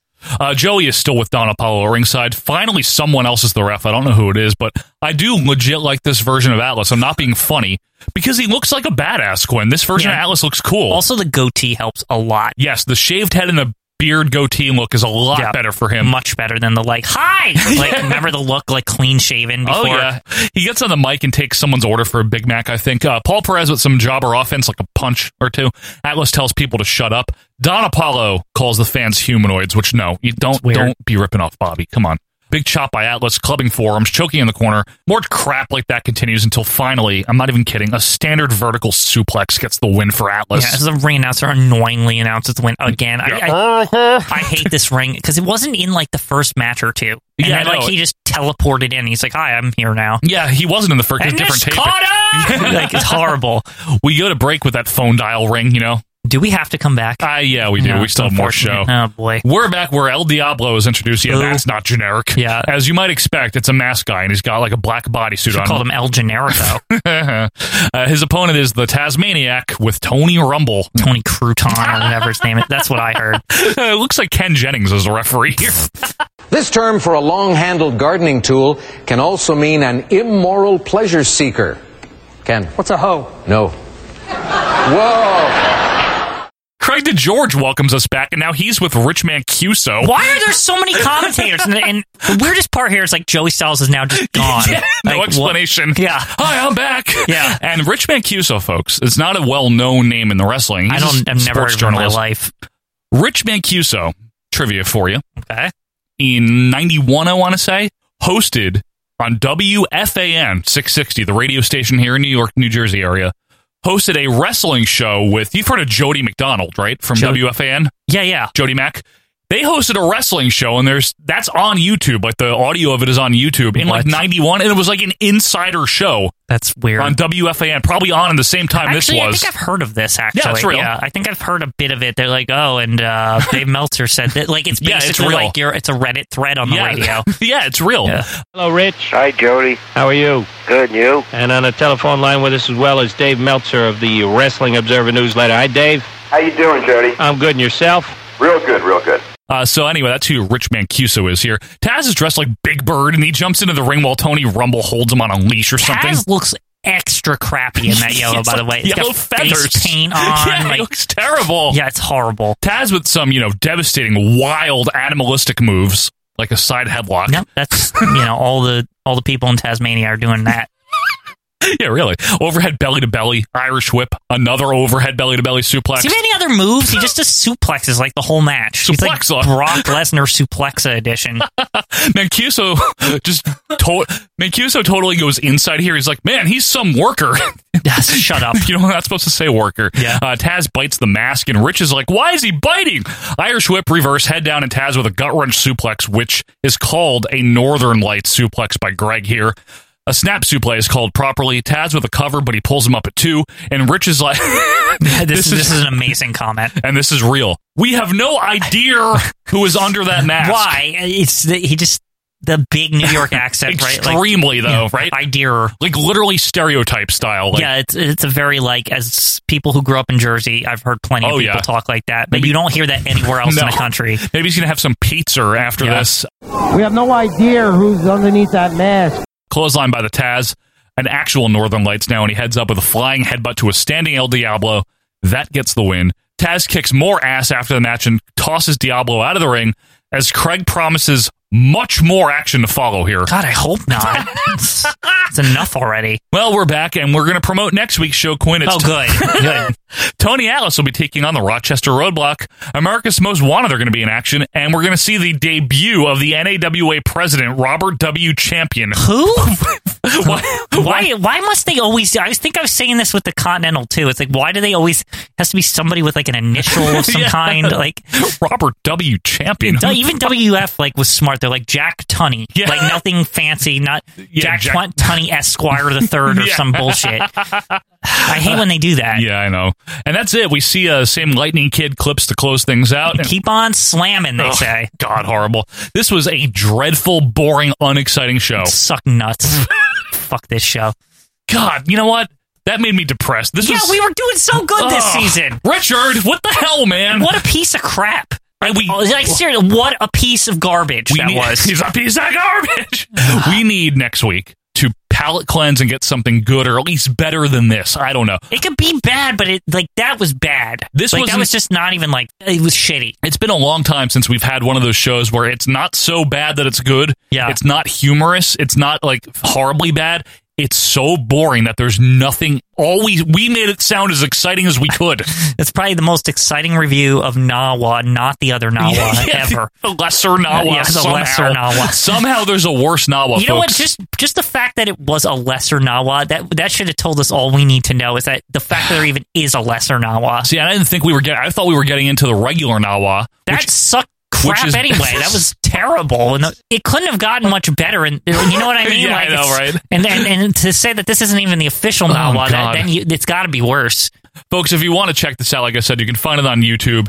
It is the July 12th, 1992 NAWA. Don't, unless you really like being bored or you want to feel the same For pain that we did. 47 minutes. Awful, folks. Absolutely dreadful. But I'll tell you what's not dreadful. Next week, we're going to be back to kick off December with another episode of your favorite retro wrestling podcast. In the meantime, if you want to follow us on Twitter, do that at OVP Podcast. You can email us, ovppodcast at gmail.com. If you have a Facebook, join the group. It'll be a fun time to talk about the old wrestling. And why don't you consider going to patreon.com slash OVP Podcast if you want to donate, if you want some extra content. But until next time, I am Joe Murata. That is Michael Quinn, and we will see you guys next week. See ya.